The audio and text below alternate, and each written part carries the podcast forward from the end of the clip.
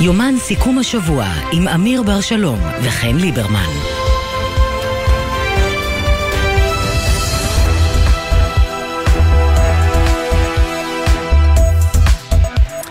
כן, אמיר, מה שלומך? שבח לאל, ברכות לשואל ויאללה הפועל, כי יואב מייסי נמצא מעבר לזכוכית, אבל את האמת, כששמעתי על השיחה בין ראש הממשלה לנגיד וראיתי את התגובה של ראש הממשלה אחר כך, אני כן מודאג. אני כן מודאג כי זה לא גורמי אופוזיציה אומרים, זה הנגיד שחוזר מדבוס. אני חושב שאנחנו כן צריכים לקחת את הדברים האלה. וזה לא רק הנגיד. בכובד ראש. זה יעקב פרנקל. זה קרנית פלוג, זה עוד הרבה כלכלנים, מומחים, משפטנים, הייטקיסטים, כלומר, כל כך הרבה אנשים אומרים, וכולם טועים, כולם שמאלנים, כולם שקרנים, כולם סתם נגד. שמעתי היום רעיון עם הנגיד פרנקל, שאמר, היה לו שם דימוי מאוד מאוד מעניין, הוא אומר, תראה, זה לא עניין פוליטי, אבל ברגע שמוציאים לך כרטיס צהוב, וכך או אחרת, אתה צריך להסתכל על זה, ואתה צריך להביט על זה, ואתה צריך לקחת את זה בחשבון, בלי קשר, הוא בדיוק אמר את הדברים האלה, בלי קשר לעמדתך הפוליטית. עכשיו תראי, אני לא נוקט כאן עמדה, אני רק אומר, צריך להקשיב לקולות האלה, כי זה כבר לא עניין פוליטי, זה כבר עניין שהוא עניין עסקי, אף אחד לא תדרך מישהו שדיבר עם הנגיד בדבוס, ואמר לו, תשים לב, יש לנו כאן תמרורי הזרה. אתה אומר לא לנקוט עמדה, אבל אני חושבת שיש איזושהי מחויבות כן לנקוט עמדה, כשמדברים פה על קרב, על הדמוקרטיה, וזאת השאלה, האם זה הקרב שאנחנו מנהלים? יכול להיות שאתה לא חושב שזה עד כדי כך חמור, ואז בגלל זה אולי אתה לא רוצה לנקוט עמדה, אבל אם זה כן הקרב שאנחנו מנהלים, אז אתה יודע. הנקטת עמדה שלי הייתה בעניין הכלכלי, אני אומר שאני בעניין הזה אני מודה, השכלתי הכלכלית לא רחבה ועמוקה מספיק כדי לומר חבר'ה, לא, יש כאן קרחון שמתקדם לעברנו, בואו נעשית את הטיטניק. לא, אני לא יודע, אני רק אומר, צבר הקולות הזה, ואדם שבעיניי הוא האינסטנציה הכלכלית, המקרו-כלכלית, שקוראים לו נגיד בנק ישראלי, הוא בא ואומר, צריך לקחת את הדברים האלה בחשבון, זה בדיוק כמו שרמטכ"ל יבוא לראש ממשלה, שהוא האינסטנציה הביטחונית, ויגיד לו, אדוני, אנחנו על סיפה של אינתיפאדה השלישית, אפרופו אירועי ג'נין, אנחנו נגיע לזה עוד מעט. ולכן אני אומר, צריך בעניין הזה כן להתייחס לדברים בכובד ראש, ולא לפתור את זה כלאחר יד. אוקיי, מסיבת העיתונאים אתמול לא נראה ממסיבת העיתונאים אתמול של נתניהו, שמתייחסים לדברים האלה בכובד ראש, אלא להפך, מבטלים אותם. אני לא יודע, אתה יודעת, העניין הזה נבחן בתחום המעשה בסופו של דבר, אני חושב שזה גם המסר שמגיע מחול, אנחנו רוצים לראות איך זה יראה במעשה, ולפחות על פי ההבטחות של ראש הממשלה, שתי ידיים על ההגה, רגל אחת על הברקס במידה וצריך, נחכה ונראה. אוקיי, טוב, בוא נתמקד רגע במה שקרה הלילה והיום בג'נין. כן, אנחנו, תשמעי, אנחנו רואים הרבה מאוד לאורך היום, הרבה מאוד דיווחים, ואגב צריך לומר, זה עדיין לא מסתיים עם איומים מרצועת עזה לתגובה, ראינו את הקבינט מתכנס, ומצטרף אלינו עכשיו שחר גליק, כתבנו בשטחים. שחר. שלום אמיר וכן, צה"ל, הימ"מ ושירות הביטחון הכללי מבצעים הבוקר מבצע רחב ומשמעותי מאוד במחנה הפליטים ג'נין. הם מגיעים לאור יום 3 שעות בתוך המחנה, זה הרבה מאוד זמן, זה אירוע מאוד חריג. בכניסה למחנה החמושים מציבים בריקדות, מין מחסומים כאלה, צה"ל מפנה אותם ונכנס לבצע את הפעולה שלו. 3 מהמבוקשים שהיו יעד האירוע הזה חוסלו, עוד אחד נעצר ועוד חמושים אחרים בג'נין שחוסלו, נפצעו ונעצרו בעקבות הפעולה הזו. יעד הפעולה הזו חוליה שבצה"ל מגדירים אותה פצצה מתקתקת, חוליה שתכננה לבצע פיגועים גם בעורף ישראל בימים הקרובים, והמבצע הזה היה נצרך מאוד מבחינתם. האירוע הזה גורר הרבה מאוד תגובות גם ברחוב הפלסטיני והרבה מאוד חשש בקרב ישראל, אז בצה"ל מגבירים כוננות לקראת סוף השבוע גם ביהודה ושומרון, גם בירושלים וגם בגבול רצועת עזה מחשש להסלמה. ראש הממשלה בנימין נתניהו, שר הביטחון גלנט והרמטכ"ל צ'ה לוי קיימו הערב הערכות מצב לקראת החשש הזה מהסלמה, והורו באמת על תגבור הכוחות הזה. אז המעצר הזה של חוליית הג'יהאד האסלאמי, שמסתיים בעיקר בחיסולם של הרוב, מסתיים ללא נפגעים לכוחותינו. מבחינת צה"ל זו פעולה טובה מאוד. בין ההרוגות הפלסטיניות אישה כבת 60, בצה"ל חוקרים איך היא נהרגה, הם מניחים שהיא נהרגה כתוצאה מירי של החמושים הפלסטינים ולא מירי צבאי, אבל התחקיר המלא עדיין לא בוצע, ובחודשים הקרובים הוא יחקר לעומק באמת. תודה שחר, ועכשיו ג'קי חוגי פרשננו לענייני ערבים, אתה מצטרף אלינו. כן, ערב טוב לכם. הפלסטינים מאיימים, הרשות הפלסטינית מאיימת בהפסקת התיאום הביטחוני. כן, זה לא הדבר היחידי שקורה, בעצם יש כרגע שתי התרחשויות שמתנהלות במקביל, אחת זה מאמצי הרגעה לא מוצלחים במיוחד, בטח לא בשלב הראשוני שלהם, זה החלק היותר מעניין אגב, מיד נדבר עליו, והדבר השני כמו שאת אומרת זה הרשות הפלסטינית היא מאיימת לנתק את המגעים הביטחוניים, הרשות יוצאת לא טוב מכל הסיפור הזה, לשתף פעולה עם ישראל נגד פיגועים וחמושים מהסוג של אלה שנהרגו הבוקר באש צהל, זה מביא לה הרבה נקודות בישראל וגם אצל האמריקאים, זה הביא לה גם שקט שנים ארוכות, אבל מציג אותה בציבור כמשתפי פעולה עם הציונים, ובימים כמו היום במיוחד, אז הם צפויים להודיע בעוד חצי שעה מה הם מתכננים לעשות, קרוב לוודאי, הסיכוי, אנחנו לא ניפול מהכיסא אם הם יודיעו שהם מנתקים את התיאום הביטחוני עם ישראל, אני מזכיר לכם, ואמיר זוכר את זה טוב ממני, הם כבר הכריזו לפני כמה שנים על הקפאת התיאום הביטחוני, וחזרו אחרי תקופה קצרה למשהו היום. זאת נקודה אחת. נקודה שנייה זה התיווך, המצרים נכנסים לעניינים, אבל אני מציע לא לבנות על זה, אין להם כלפי לחץ על הג'יהאד האסלאמי, זאת בעיה שאנחנו ראינו כבר באוגוסט, בלחימה בין צהל לג'יהאד בעזה, אני מזכיר לכם שהג'יהאד יצא מרומה אז מהשיחות, כי המצרים הבטיחו לו שחרור של שני עצורים ולא קיימו, היה שם משבר אמון והוא עדיין קיים, בעזה המצרים מגייסים את חמאס כדי להפעיל לחץ על הג'יהאד האסלאמי, אבל בג'נין זה הרבה יותר בעייתי, הג'יהאד לעומת זאת בגדה המערבית כפוף להנהגה בביירות, לא לעזה, ולכן הדיווח המצרי כמעט נטול אמצעים מולו, אבל שימו לב יש עוד עובדה שכדאי לציין אותה כבר עכשיו, אנחנו כולנו בהרגשה שהבעיה היא הג'יהאד האסלאמי, אבל לא רק, קבלו עוד עובדה שמסבכת את העניינים, החוליה שהימ"מ והשב"כ וצה"ל פעלו נגדה הבוקר היא חוליית חמאס, זה לא הג'יהאד האסלאמי, לפי המידע שברשותי זה חמאס, אני לא בטוח שיש לחמאס אינטרס להבליט את זה, אבל זו עובדה שצריך להניח כרגע על השולחן, ועל כן המשמעות, אם נסכם את כל מה שאמרנו וכל מה שקרה הבוקר, המשמעות בעצם היא שישראל הערב יש לה בעיה עם שלושת גורמי הכוח בצד הפלסטיני, כל אחד מסיבה אחרת, מול הרשות, מול הג'יהאד, בעצם גם מול חמאס. תראה ג'קי, שמענו כבר את הדובר של הג'יהאד האסלאמי בעזה, שמענו שאבו מאזן עומד לכנס מסיבת עיתונאים ולהכריז על הקפאה, הורדה, איך שלא נקרא לזה, של התיאום הביטחוני. מה לגבי חמאס יחיא סנוואר? שמענו ממנו משהו או מישהו מהגורמים בסביבתו? אז כמו שאתה שם לב, לא, א' הוא רחוק, הוא נמצא בעזה, ועזה נכנסת באופן כללי כדי שנדע, חמאס לוקח להם זמן לגבש את האסטרטגיה שלהם לגבי אירוע מסוים, או לגבי, אם הם רוצים למשל לחמם את האווירה, וזה נדיר, הם לא עושים את זה כל יום כמו שאתם יודעים, אז הם בונים את זה לאורך זמן, לאורך ימים ואולי שבועות, וכשזה מפתיע אותם, אז הם לא אוהבים, לכן הם עוקבים, הם צופים, הם מקווים אגב שהם לא ייגררו לאימות כרגע, שעזה גם לא תיגרר, משום שיש להם חישובים אחרים ודברים הרבה יותר חשובים לעשות היום, וזה לנסות להניח יסודות ליום שאחרי אבו מאזן, הם כבר נמצאים בישורת האחרונה מהבחינה הזאת, והיסודות האלה הם כרגע עובדים בעיקר באמצעים פוליטיים. המטרה שלהם היא לקרב את הציבור הפלסטיני אליהם, ומלחמות עם ישראל כרגע יפריעו להם.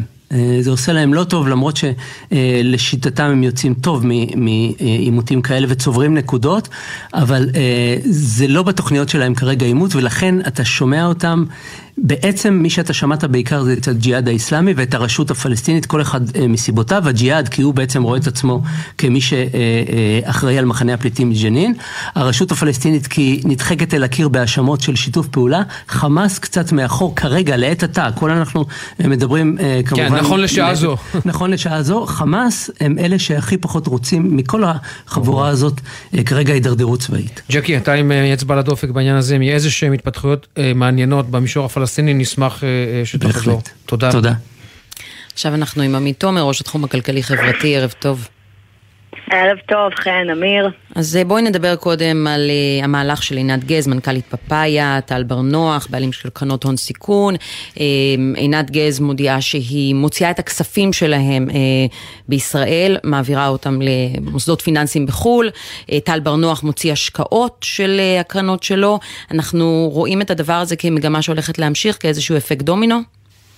תשמעי, אנחנו כן רואים שאחרי מסיבת עיתונאים של ראש הממשלה, בה הוא ניסה להרגיע את חששות המשקיעים הזרים, ואמר מי שישקיע בישראל ירוויח, משקיעים מבית היום מתחילים לנטוש. האם זאת תהיה מגמה מוקדם לדעת, אבל החשש הוא שאם מקרים כאלה יישנו, אז גם בעצם גם ההכנסות שלנו ממיסים יכולות להיפגע במידה מסוימת. צריך להגיד, זה שחברה לא מחזיקה כסף בישראל, לא אומר שהיא לא צריכה לשלם בכלל מס אם היא פועלת בישראל, וזה בעיקר מסוכן לבנקים. אם גופים רבים יחליטו בבת אחת למשוך את הכסף שלהם, הם יכולים פשוט להיקלע למצוקה תזרימית. אני חושבת שאנחנו ממש לא שם עדיין, כרגע אנחנו רואים שני מקרים בודדים, ואני חייבת לומר גם שנדמה שמונעים יותר מחששות אידיאולוגיים, פוליטיים, מאשר מכלכליים. הטענה שלהם זה שהם שומעים ממשקיעים שאם הרפורמה המשפטית בעצם תעבור, לא בטוח שהם ימשיכו להשקיע בישראל. כלומר, את אומרת שזה מהלך הפגנתי. ברור שהוא נובע מטעמים אידיאולוגיים, פוליטיים, כי אני חושבת שהכל פוליטי, אבל את אומרת שזה מהלך הפגנתי. כלומר, זה לא שהם באמת חוששים כרגע לכסף שלהם ולהשקעות שלהם, אבל הם רוצים להראות בתגובה למסיבת העיתונאים אתמול, שאנחנו לא רק מאיימים, הנה אנחנו גם מקיימים. כן, אני חושבת שאנחנו מסתכלים קדימה, אנחנו כן רואים שהחששות הכלכליים הם מוצדקים, אבל מקרים כאלו קצת מקדימים את המאוחר, ואני חייבת להגיד גם, צובעים את הנימוקים הכלכליים החשובים ששמענו לאורך השבוע האחרון, מבחירי הכלכלה בישראל, הנוכחים, הלשעברים, בגוונים קצת פחות מקצועיים, בדיוק מה שבחירי הכלכלנים ניסו להימנע ממנו לאורך השבוע. כלומר, כרגע לקחת את הכסף זה בטוח לא הכרחי, כאמור הרפורמה עוד קורמת עור וגידים, אנחנו רואים שכן רוצים להוציא אותה לפועל מהר, אז מה שנקרא אנחנו לא יודעים להגיד כמה זמן זה ייקח, אבל נכון לעכשיו המשקיעים לוטשים עיניים בדאגה. אני לא שמעתי עדיין על אף משקיע זר שאמר, עכשיו אני הולך להפסיק להשקיע בישראל. עמית, בוא נלך תזכיר חוק ההסדרים שמונח היום על שולחנה של ועדת הכספים. תני לנו את העיקרים, לפחות ממה שמסתמן, יש כאן ניסיון, ואני מדגיש, ניסיון להילחם ביוקר המחיה. גם, תשמע, טיוטה של חוק ההסדרים היא עצומה, היא כוללת יותר מ-200 עמודים שנוגעים לכל תחומי החיים שלנו. בואו נסתכל אנחנו על התחומים הבוערים ביותר, בראשם כמובן יוקר המחיה. יש כל מיני סעיפים שאנחנו שומעים עליהם, שמענו בתחילת השבוע על הרצון להגביל את חברות המזון הגדולות ככה שהם לא יוכלו לעבוד עם יותר מיצרן גדול אחד, אנחנו רואים את זה בטיוטה, וגם מהלכים נוספים ומעניינים, הגבלות על יבוא בלעדי, הכנסה ממש להסכמים של היבואנים הישירים עם היצרנים הבינלאומיים, לפיהם הספק הזר יאפשר למפיצים במדינות זרות למכור ליבואנים מקבילים. מה שזה אומר בתכל'ס זה שלמשל, אם אני החברה המרכזית למשקאות, המשווקת של קוקה קולה בישראל, ואני מקיימת מערכת יחסים עם תאגיד קוקה קולה, אני אהיה חייבת לאפשר למכור ממדינות אחרות ליבואנים מקבילים, ושהמוצרים יגיעו בדרך אחרת. יש סעיף של הקלה על יבוא פירות וירקות לישראל. למה זה כל זה נשמע לי מוכר? שום דבר לא נשמע לי חדש, את יודעת. הרי התוכניות האלה שמענו עליהן בעבר, הגברת היבוא, הגברת התחרות. עובדתית, לא ראינו שיש לזה איזשהו ביטוי ביוקר המחיה. נכון, הצעדים האלה עדיין לא התממשו, דיברו עליהם הרבה פעמים בתור כוונות, חלק מהצעדים האלה גם הופיעו, צריך להגיד, בחוק ההסדרים של הממשלה הקודמת, חלק שונו, צריך לראות בסוף איך הטיוטה הזאת תיגמר. זה קשור לעובדה שלא הייתה כאן ממשלה שהחזיקה מעמד בשביל גם ליישם את הדברים האלה? כמובן, ותשמעי, גם ממשלות קודמות, אתם יודעים, בטיוטת חוק ההסדרים צריך להגיד, זה משהו שבחירי משרד האוצר והמשרדים הרלוונטיים מנסחים עבור כל תחום, וככה, כן, בהיוועצות עם השרים, אבל אז זה מגיע לכנסת, מהטיוטה הזאת יש עוד שינויים, לממשלה, יש הרבה תהליכים שצריך לעבור בדרך, שם גם נכנסים הלחצים הרבה מאוד פעמים, מצד אותם חברות גדולות שלא רוצות שיזיזו להם את השמנת, אז אנחנו נצטרך לראות איך זה מתקדם, אבל אני יכולה להגיד לכם שיש גם מהלכים שככה אולי יותר קל לבצע, למשל, וזה מהלך שאני לא זוכרת שראיתי עד היום, לתת פטור לרשתות מזון מאישורים לפתיחת סניפים נוספים. היום זה תהליך מאוד ארוך שדורשת אישור רשות התחרות מחשש שבעצם התחרות תצטמצם, אבל הם אומרים להם, אנחנו ניתן לכם לעשות את זה בלי זה, אם ברגע שתחתמו הסכם, אחוז מסוים שעדיין לא נקבע מהמחירות שלכם, יהיו לא של ספקים גדולים, והמטרה היא לתת מקום ליצרנים קטנים יותר על המדף, אלו שבדרך כלל הרשתות המובילות דוחקות. ואז אנחנו גם משלמים יותר, כי יש מעט תחרות על המדף. עמית, תודה רבה, ערב טוב. תודה לשניכם, ורק נגיד, חשוב להגיד שבאמת חוק ההסדרים הוא רחב, הוא כולל המון מהלכים בדיור, בתחבורה, בכל תחומי החיים שלנו, אלו רק כמה סעיפים. ונאמר רק שזה תזכיר חוק, טיוטה ראשונית, ומכאן ועד שהוא עובר קריאה שלישית, הדרך עוד זה אולטרה מרתון, מחר זה ישראמן באלת, אז זה בערך במדינה הזאת עוד כל כך הרבה דברים יקרו עד אז. תודה רבה, עמית. תודה. יש לנו גם דיווחי תנועה, אבל קודם חסות. בחסות רשת ישרוטל, המזמינה אתכם לפסטיבל ים, סוף שבוע קולינרי מוזיקלי, בהשתתפות שפים מוכרים, סדנות יין והופעות חיות, במגוון מלונות ישרוטל אילת. כביש החוף לצפון עמוס ממחלף חוף השרון עד נתניה, בהמשך עמוס מאור עקיבא עד מעגן מיכאל בגלל תאונת דרכים. כביש מספר 6 לצפון עמוס ממחלף חורשים עד ניצני עוז. האלון צפון ממחלף חולון עד גלילות מזרח. האלון דרום עמוס מרוקח עד לגוארדיה. כביש מספר 6 לדרום עמוס מקריית גת לכיוון בית קמה.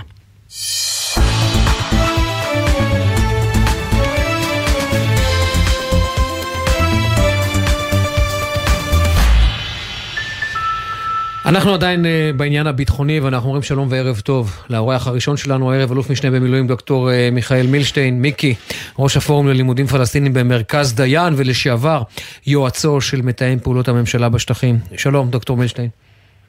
שלום, ערב טוב אמיר בחן. אז כשאתה שומע את האיומים האלה, עדיין אין למעשה, אבל אנחנו שומעים את מסיבת העיתונאים שמתוכננת, ואיומים להפסיק את התאום הביטחוני בין הפלסטינים לישראל. עד כמה אתה חושב שישראל בהקשר הזה צריכה לחשוש מהמהלכים האלה?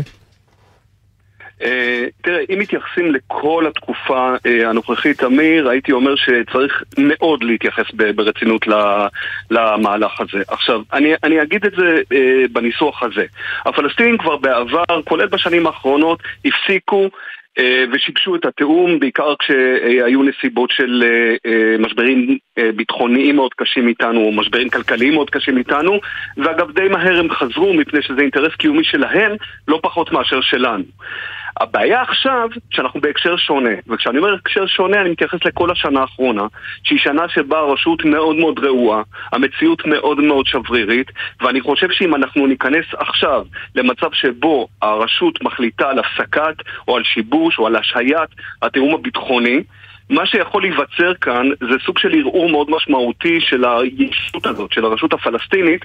זה עוד משהו שאני מאוד חושש ממנו, והיו לו קצת סימנים היום בבוקר בתקרית בג'נין. זה זליגה של פעילים מתוך מנגנוני הביטחון הפלסטינים לביצוע של אירועי טרור. עכשיו כאן אף אחד לא יעודד אותם ויגיד להם קדימה, נגמר התאום, אתם יכולים להתחיל להפנות את הכנים לעבר ישראל, אבל יש כאן מה שנקרא פרשנויות השטח שיכולות להיות מאוד מהירות ומאוד קטלניות, ויכולות להביא אותנו תוך זמן קצר למציאות מאוד בעייתית בזירה הפלסטינית. האם דיברת על הקשר שונה, האם גם הרכב הממשלה הוא הקשר שונה? מהרבה בחינות כן. אני חושב שכשמסתכלים על החודשים האחרונים, כמעט על השבועות האחרונים, ורואים את המתח שגואה בזירה הפלסטינית, הוא נובע בעצם משלושה דברים מרכזיים. הראשון זה מה שראינו היום בבוקר, זה עוד ועוד התכתשויות שבעצם גורמות לריבוי מאוד משמעותי בכמות הנפגעים הפלסטינים, חלק גדול הם חייבים לציין, זה חמושים ואנשים שמעורבים בטרור. הדבר השני זה סוג הדאגה שמתפתחת בקהילה בינלאומית, ממה שהם מבינים, שהוא שינוי עתידי, או מתמשך, או מתוכנן של המציאות בשטח. והדבר השלישי, וזה בדיוק מכוון לשאלה שלך, זה בעצם נתק בין הרשות לבין ישראל בשבועות האחרונים, תוך כדי זה שהפלסטינים מסתכלים על הממשלה החדשה, והם קולטים כמה אמירות שאולי אצלנו ככה ירדו מתחת לרדאר או לא נקלטו, אבל נקלטות מאוד אז בזירה הפלסטינית. כמו מה למשל, מיקי?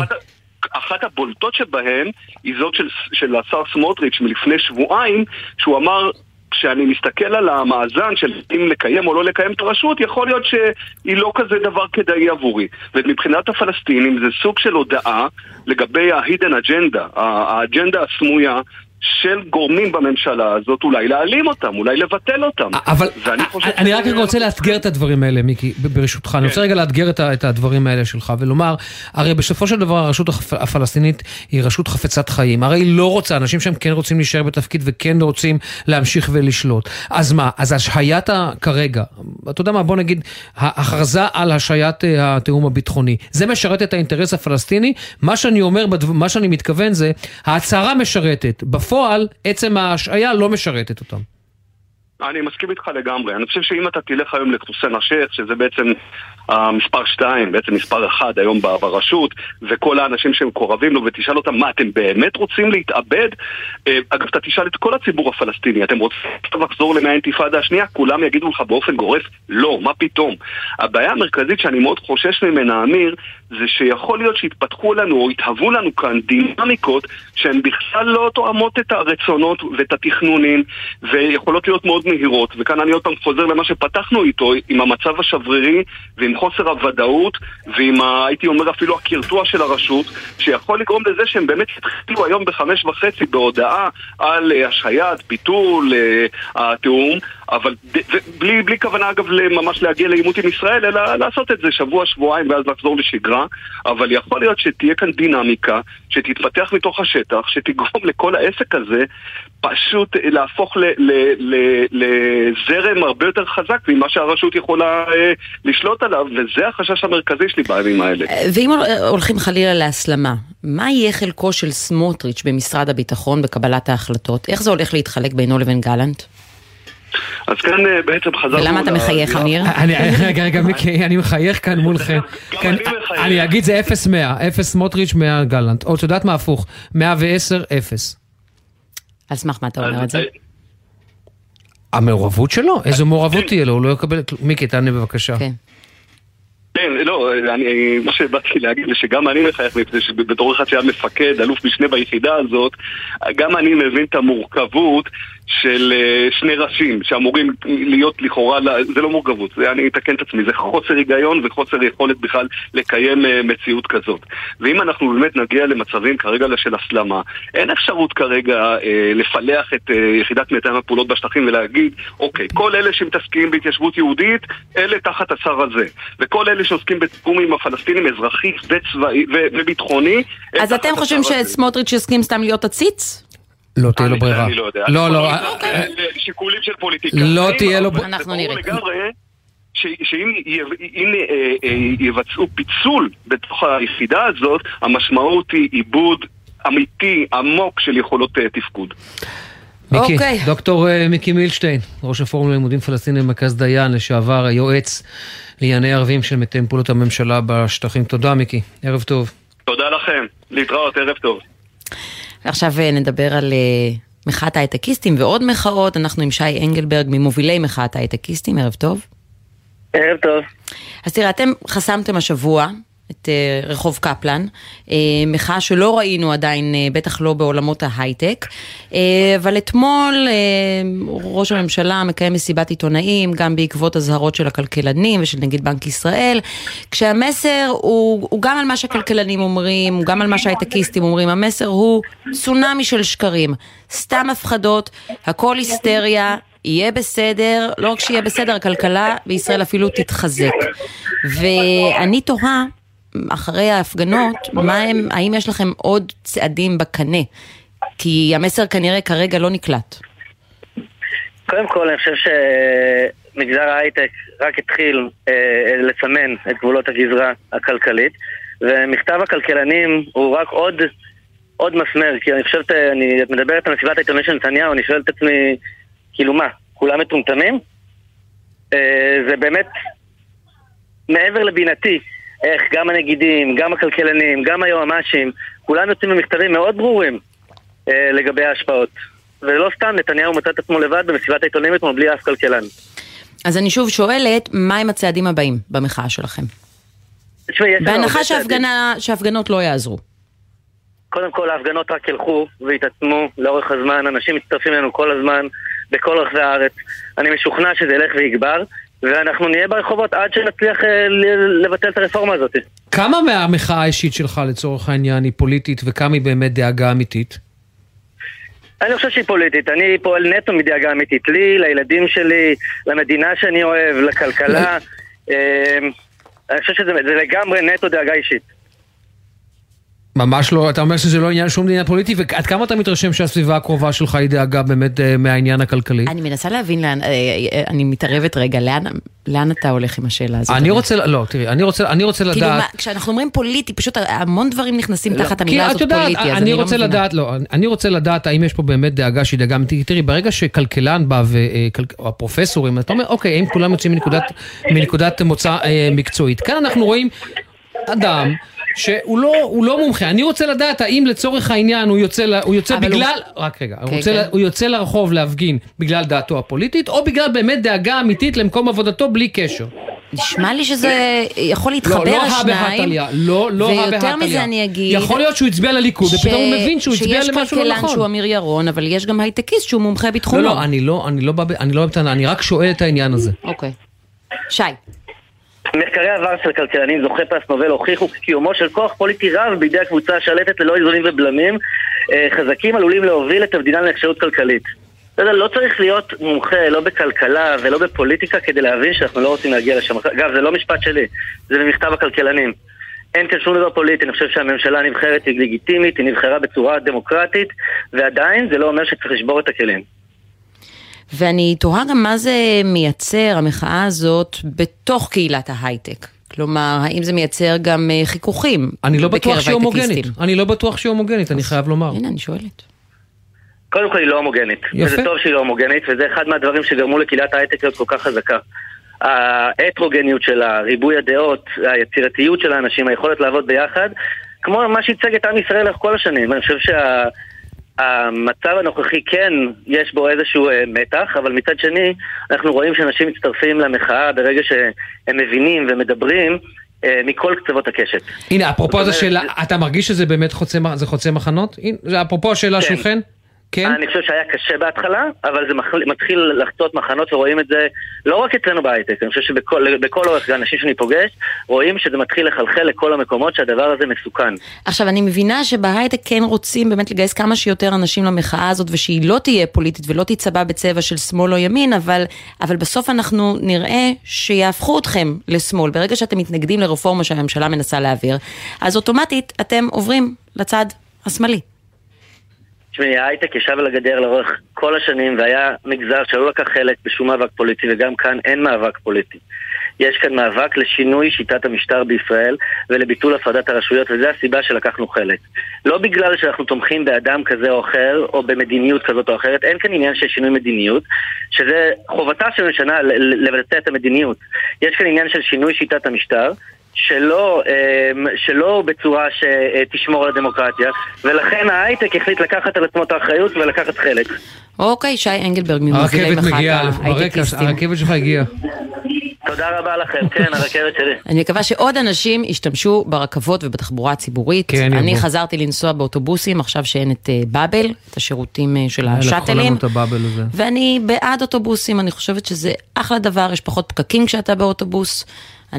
אני בעד תחבורה ציבורית נקודה שתגיע מכל מקום לכל מקום, ואז אני אוותר על אוטו. אבל שרת התחבורה פחות אוהבת תחבורה ציבורית, היא רוצה להעביר את הנתיבים של תחבורה ציבורית לרכבים פרטיים. ואנחנו עם חבר הכנסת חנוך מלוביצקי מהליכוד. ערב טוב. ערב טוב. שאלה, מה זו דמוקרטיה? מה זה דמוקרטיה? אז עשה לי מבחן באזרחות עכשיו. אני שואלת שאלה. דמוקרטיה זה שיטת שלטון שעל פי מגילת העצמאות יש שיטת השלטון שקיימת במדינת היהודים, מדינת ישראל. זו דמוקרטיה. מה מגדיר דמוקרטיה? מה הם המאפיינים של דמוקרטיה? מה הם המאפיינים של דמוקרטיה? כן, אתה חבר כנסת. כל אחד אני מניח יש לו מאפיינים אחרים שהוא יוצא לראות בדמוקרטיה. כל אחד עבורו הרס הדמוקרטיה יהיה משהו אחר, כל אחד עבורו מימוש הדמוקרטיה יהיה משהו. אני מאמינה שבצפון קוריאה הם לא מגדירים את עצמם כדמוקרטיה, וגם אם כן, זה לא הגדרה שתופסת. זה הרי לא הגדרה לבקשתך. בעינייך זה לא הגדרה שתופסת, נכון, גם בעיניי לא. אני לא יודע, לא דיברתי עם אף אחד מצפון קוריאה מעולם, ולכן אני לא יודע מה הם חושבים על שיטה. אבל אם בצפון קוריאה יחליטו אנחנו דמוקרטיה, אז אמורים לקבל את זה? לא הבנתי. אתה טוען שההגדרה של דמוקרטיה היא הגדרה כבקשתך, שזה משהו שכל אחד יכול לעצב לעצמו? לא, אני אומר שההגדרה של דמוקרטיה מושפעת בהכרח מעולם המושגים הפנימי של כל אדם ואדם. כמו כל החלטה בחיים היא מושפעת מהדברים האלה, כמו ערכים, כמו מיליון ואחד דברים אחרים. בגלל זה יש גישות שונות. אבל האם יש איזשהן דרישות בסיסיות שצריכות להתקיים במשטר מסוים כדי שזאת תהיה דמוקרטיה? ובלי המאפיינים הבסיסיים האלה זו לא דמוקרטיה. הכרעת הרוב, שלטון הרוב, זה בהחלט הנושא שהולכים לבחירות, שהבחירות הן נקיות וחופשיות. כן, נכון, אבל הכרעת הרוב היא הכרעת הרוב בתוך תחום שנקרא מתחם לגיטימיות. כלומר, נכון, אתה בוחר והרוב הוא זה ששולט לצורך העניין, אבל בגבולות מאוד מאוד ברורים. כדי לשנות את הגבולות המאוד מאוד ברורים האלה, אתה צריך ללכת לרוב שהוא רוב אחר. והרוב האחר הזה מוגבל בדרך כלל, או מוגדר בדרך כלל למה שנקרא חוקה, וסליחה על השיעור במדע המדינה, שנה א', שיעור ראשון. ומה שקורה עכשיו... הייתי הולכת לכיתה י' א', שיעור אזרחות, אבל בסדר. ומה שקורה עכשיו, אתה לא מרגיש שאתם... לא, מה שקורה עכשיו, אתם פורצים את תחום הלגיטימיות, את מתחם הסבירות, אני אשתמש במילה, סבירות של הדמוקרטיה. בוא ניתן לו לענות. הנה, אנחנו נותנים לך לענות. ואני, לא, אני כרגע לא עונה על כלום, אוקיי? מה תכלית השיחה? תכלית השיחה היא להבין מה ההגדרה שלך לדמוקרטיה, ואם ההגדרה שלך לדמוקרטיה, והמאפיין היחיד שאתה יודע למנות בדמוקרטיה, הוא הכרעת הרוב, אז אני מצטערת, זאת לא דמוקרטיה, זו עריצות הרוב. אני אמרתי יחיד. אז אני שואלת מה עוד? תקשיבו, אני עליתי לשיחה הזאת, כי נאמר לי שרוצים לדבר איתי על אותה מנכ"לית של חברת הייטק שאמרה את מה שאמרה.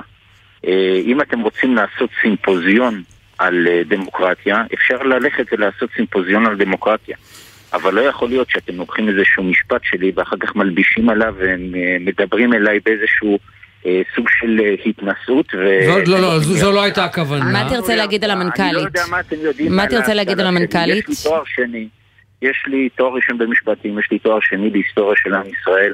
הייתי מרצה באוניברסיטת חיפה בחוג ליזמות ומנהיגות חברתית. ולכן, אתם יודעים, קצת צניעות וקצת דרך ארץ, מעולם לא הזיקה. ולכן ממש לא חשבתי שזאת תהיה שאלה קשה ומתקילה, לשאול אותך מה זה דמוקרטיה, בגלל זה אני לא מבינה מה הבגדיל. אם יש לכם בבקשה שאלה לשאול אותי שנוגעת לתחום עיסוקי כחבר כנסת, אני אשמח לענות עליה. ראש הממשלה שכנע אותך, הנה תענה, אני שואל אותך שאלה, ראש הממשלה אתמול שכנע אותך שהוא אמר, הוא רק אמר, אני אמרתי בואו תשקיעו בישראל, יהיה בסדר, למרות ההזרה המפורשת שהוא קיבל יממה קודם מהנגיד אמיר ירון. אם הוא שכנע אותי במה? אני לא מבין במה צריך שכנע אותי. אני בין האנשים שתומכים ברפורמה המשפטית. אוקיי? אם זה לשם אתם מכוונים, אני חושב שהרפורמה המשפטית הייתה צריכה לקרות פה מזמן. אני דוחה לחלוטין את כל הטענות הללו, כאילו יהיה בזה לפגוע בכלכלה הישראלית. אז נגיד בנק ישראל לא מבין על מה הוא מדבר? סליחה? אמיר ירון לא מבין על מה הוא מדבר? יעקב פרנקל לא מבין על מה הוא מדבר? קרנית פלוג לא יודעת על מה היא מדברת? אמיר ירון, מי עוד אמרת חוץ מאמיר ירון? הנגידים לשעבר, היא מנתה 3 נגידי בנק ישראל. הנגידים לשעבר, ויש גם קצינים לשעבר, ויש הרבה לשעבר, היא מדינת ישראל, אוקיי? מה לעשות? יש לה גם ריבוי דעות, יש אנשים שחושבים בצורה מסוימת, יש אנשים שחושבים בצורה... אבל פה זה לא דעות, פה זה אנשים שהם... כל אחד הוא שם בתחום, הוא מומחה בתחום. רק רגע. על מה אתם מדברים? לא עבר רפורמה. אבל היא תעבור. אבל חבר הכנסת מלוביצקי, רק רגע. לא, אני אתן לך לענות. אני אתן לך לענות. לא, שום דבר לא יהיה מאוחר, ואני אגיד לך יותר מזה, שום דבר לא יהיה מאוחר, אוקיי? ומי שחושב שבאמצעות כל מיני הפחדות כאלה ואחרות... מה? אבל איזה הפחדות, חבר הכנסת מלוביצקי?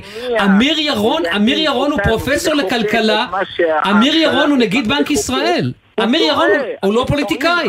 אנחנו נלך ואנחנו נמשיך בתהליך החקיקה כפי שהוא מתנהל היום. ואני קורא לנגיד בנק ישראל, ואני קורא לכל אותם לשעברים, לבוא, כפי שעושים אחרים, להגיע לוועדת חוקה, מוזמנים כולם, לבוא ולהביע את עמדות... אבל אמיר ירון הוא נגיד בנק ישראל. ולהסביר איך הדבר הזה, ואז יהיה אפשר... רק רגע, חבר הכנסת מלוביצקי. רק רגע. לבוא עם אנשי מקצוע מהצד השני, אבל לבוא ולתת הצהרות לתקשורת בגלל שאתה... יש לך איזושהי פוזיציה, ולזרוק כל מיני סיסמאות באוויר. רגע, מה זה הצהרות לתקשורת? הוא דיבר עם ראש הממשלה, הוא בא והזהיר בפני ראש הממשלה. זה לא מספיק טוב? מה המניעים, מה לדעתך המניעים של אמיר ירון? מה לדעתך המניעים של אמיר ירון? אתם צריכים לשאול אותו. מניעים? לא, אני שואלת אותך, כי אתה טוען שהדברים שלו הם סתם אזהרות, שזה סתם פאניקה. זכותו לבוא להביע את עמדתו ודאגתו, זכותו של ראש הממשלה ושל ממשלת ישראל ושל כנסת ישראל לבוא, לשמוע אותו ולהגיד הבנו, אבל אנחנו לא מסכימים איתך. הבנו, אבל אנחנו ממשיכים בדרך שאנחנו חושבים שנכון לעשות. רק רגע, למה אתה מקבל את ההחלטה של אמיר ירון לעלות או להוריד את הריבית? או להגדיל את יתרות מטבע החוץ שלי? רגע, רגע. לא, הוא נשלח על ידי מדינת ישראל לפורום דבוס כדי להיפגש עם הצמרת הכלכלית. כאשר סמכותו של אמיר ירון יהיה לקבוע שינויים ב... אבל הוא לא קבע שום דבר, הוא בסך הכל העביר מסר לראש הממשלה, מסר שיום קודם לכן נאמר שזו רק הפחדה של גורמים פוליטיים כאלה ואחרים, ובא אמיר ירון, שלצורך העניין, לצורך, אני אעשה לך הקבלה, הוא הרמטכ"ל הכלכלי של מדינת ישראל, והעביר אזהרה. הוא לא הרמטכ"ל הכלכלי של מדינת ישראל, זה ממש לא. כלומר, אם הרמטכ"ל בא ומטריע בפני ראש הממשלה, זו דעתו הפוליטית? אם רמטכ"ל בא ומקריע על מצב ביטחוני, בסופו של דבר, כפי שתשאל כל רמטכ"ל לשעבר, ראש הממשלה הוא זה שמאשר את הדברים וחותם על הדברים בסוף. אוקיי? ואם אתה עושה את ההגבלה הלא נכונה בעיניי, בין רמטכ"ל לנגיד בנק ישראל, אז גם כאן ראש הממשלה הוא זה שבסופו של דבר יבוא ויעשה. מה עוד שרמטכ"ל אתה מדבר איתו על מה שמוגדר לו בחוק שהוא אחראי עליו. נגיד בנק ישראל לא אחראי על החקיקה הישראלית. נגיד בנק ישראל אחראי על הדברים הספציפיים שקבועים לו בתחום סמכותו. והמצב החוקתי של מדינת ישראל, או רפורמות משפטיות כאלה ואחרות, הם לא בתחום המומחיות שלו ולא בתחום הדברים שהחוק מעניק לו סמכות להתערב. טוב, אנחנו צריכים לסיים, אבל חבר הכנסת מלביצקי, אנחנו צריכים לסיים. אני כן אשמח להמשיך לדבר איתך על דמוקרטיה, ואתה יודע, על מגבלות של כוחו של הרוב, כי זו הסיבה ששאלתי אותך, כי זה מה שהרפורמה המשפטית הזאת תבטל.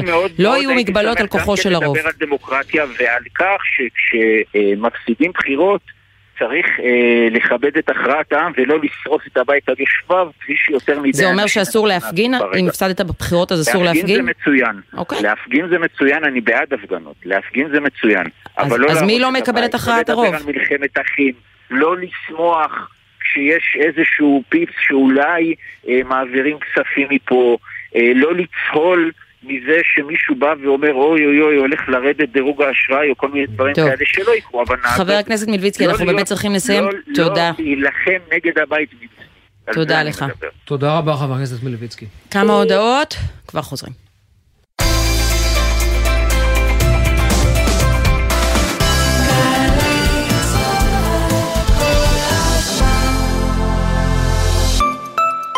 שלום, כאן ריף נאמן, בה אני מזמינה אתכם לגעת בכוכבים הגדולים ביותר, אבל על אמת.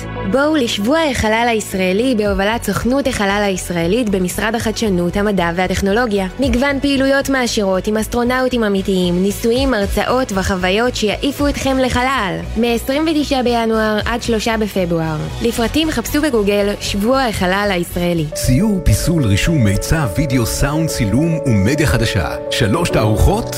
מקום אחד. מוזיאון רמת גן לאומנות ישראלית מציג תערוכות חדשות בהשתתפות אומנים ישראליים ובינלאומיים. הפתיחה ב-26 בינואר. אתם סקרנים? בצדק. כולכם מוזמנים. קבלו משוואה. כמה זה יחס אישי, כפול מרצים מעולים, לחלק לכיתות קטנות. התשובה, 90% השמה בשנה שעברה. עזריאלי, חממה למהנדסי העתיד ולמהנדסות העתיד. לפרטים כוכבית 9087. אקדמית להנדסה, ירושלים. בכל חמישי בחצות. שלום לך שחר אמנו. לילה טוב בן, מה המצב? זה הזמן. במזרחית. בן פרג' ושחר אמנו מארחים את אומני הזמר המזרחי המובילים. לילה טוב לאורח שלנו דוד זיגמן, נישי לוי, יוסי גיספן, סגיב כהן, חיים מוליאל, סמי לזבי. עם מוזיקה שמזכירה נשכחות והשיחות אל תוך הלילה. מי מגילה את זוהר? עכשיו הזמן במזרחית, הלילה בחצות, גלי צהל. סוף השבוע מתנגן לי בגלי צהל. בשבת ב-7 בבוקר, בו שיר עברי. יורם רותם מארח את שלמה ברבא. והרי כל שחקן בסתר ליבו הוא רוצה לשיר, פה נותנים לי אפשרות לשיר. שירים מוכרים והרבה שירים לא מוכרים, אז אני ממליץ לעצמי בעיקר להתעורר בשבת ב-7 ולהקשיב לתוכנית המתוקה הזאת. סוף השבוע מתנגן לי בגלי צהל. ציפורי לילה מאחורי הקלעים. ענבל גזית ורותם בן חמו משוחחים עם האנשים שעשו את עולם התרבות והמוזיקה הישראלית, על ההחלטות, הסיכונים והסיפורים.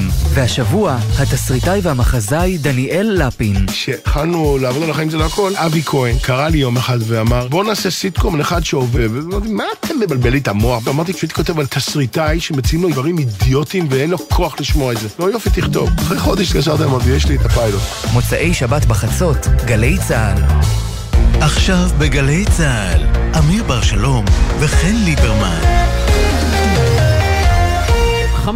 5:41:20, יומן היום של גלי צהל. אנחנו חזרנו. שלום לשליחנו בבריסל, יובל סגב. ערב טוב, יובל. שלום לכם, ערב טוב.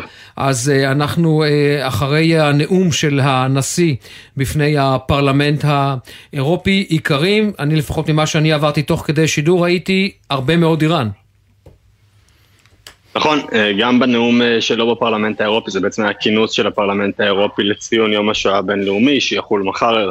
הנשיא הרצוג היה הנואם המרכזי שם, וגם עכשיו בנאום שלו בנאטו, אנחנו נמצאים כרגע במטה המרכזי של נאטו, גם כאן הרבה מאוד שיח על איראן, מנסה כל הזמן לחבר את זה גם לזווית האירופית, לדבר לאוזניים האירופאיות, לחבר את זה באמת למלחמה באוקראינה, לעובדה שהאיראנים מחמשים כרגע את רוסיה, ובכך נחשפים גם לאירופה כמדינה מסוכנת, כמדינה שמערערת את היציבות לא רק במזרח התיכון, אלא גם כאן ביבשת.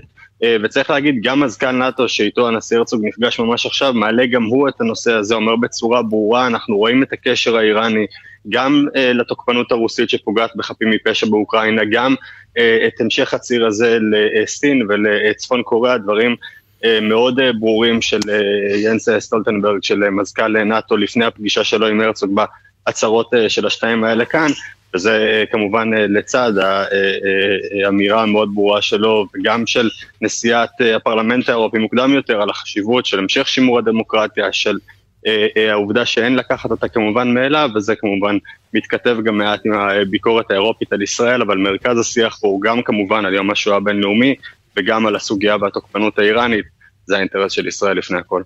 טוב, תודה רבה. תודה יובל. תודה. ואיתנו על הקו מניו יורק, גלעד ארדן, שגריר ישראל באום. שלום, ערב טוב לך אדוני השגריר. שלום, ערב טוב לכם וערב טוב למאזינים. אז אדוני, אני רוצה, שגריר ארדן, ברשותך לשאול אותך שאלה שהיא קצת אחרת. מעבר כמובן לידידותינו הגדולות באום, יש התעניינות בכלל ביום הזה מצד מדינות אחרות, אתה יודע, שלא נחשפות להיסטוריה הישראלית והיהודית? יש התעניינות רבה מאוד, ויש יחס של כבוד רב ליום השואה הבינלאומי. יש כמובן, מחר יתקיים כאן הטקס הרשמי גם של האום בעצרת הכללית, שמתקיים כל שנה בהשתתפות המזכ"ל. והיום, שוב, זה שיתוף פעולה גם שעבדנו עליו קשה יחד עם יד ושם. היום אנחנו נחנוך גם כן בטקס מאוד גדול ומרגש את תערוכת מיצג ספר השמות של יד ושם, שיוצב בשבוע הקרוב ממש בכניסה לבניין האום, ובו בעצם חרוטים שמות של כמעט 5 מיליון מנספי השואה, והרבה מאוד מדינות כמובן השתתפו בעוד מספר שעות בטקס הזה שבו גם אני אינם. ואני מזכיר שרק לפני שנה העברנו כאן החלטה היסטורית בעצרת הכללית בקונצנזוס כמעט מלא חוץ מאיראן, שהתנגדה לתת כלים למדינות איך להילחם בתופעה המזעזעת של הכחשת שואה. לצערי, ההחלטה עצמה עדיין לא מספיק מיושמת, ודאי שלא על ידי חברות האינטרנט, ודאי כשאתה רואה שמנהיגים כאן, בין אם זה מנהיגים פלסטינים או איראנים, מטילים ספק או מעוותים את זיכרון השואה באמירות כאלה ואחרות, אז יש לנו עוד הרבה מאוד כמובן עבודה. היה ניסיון כזה בימה האחרונה, זאת אומרת, היה ניסיון כזה, ראית שתדע לעשות איזשהו ספוילר ולפגוע בעניין הזה ביום הזה, מבחינת הנציג האיראני? זה נציגה איראנית, נכון אם אני לא טועה? בשגרירה. היה עכשיו, לא, יש שגריר.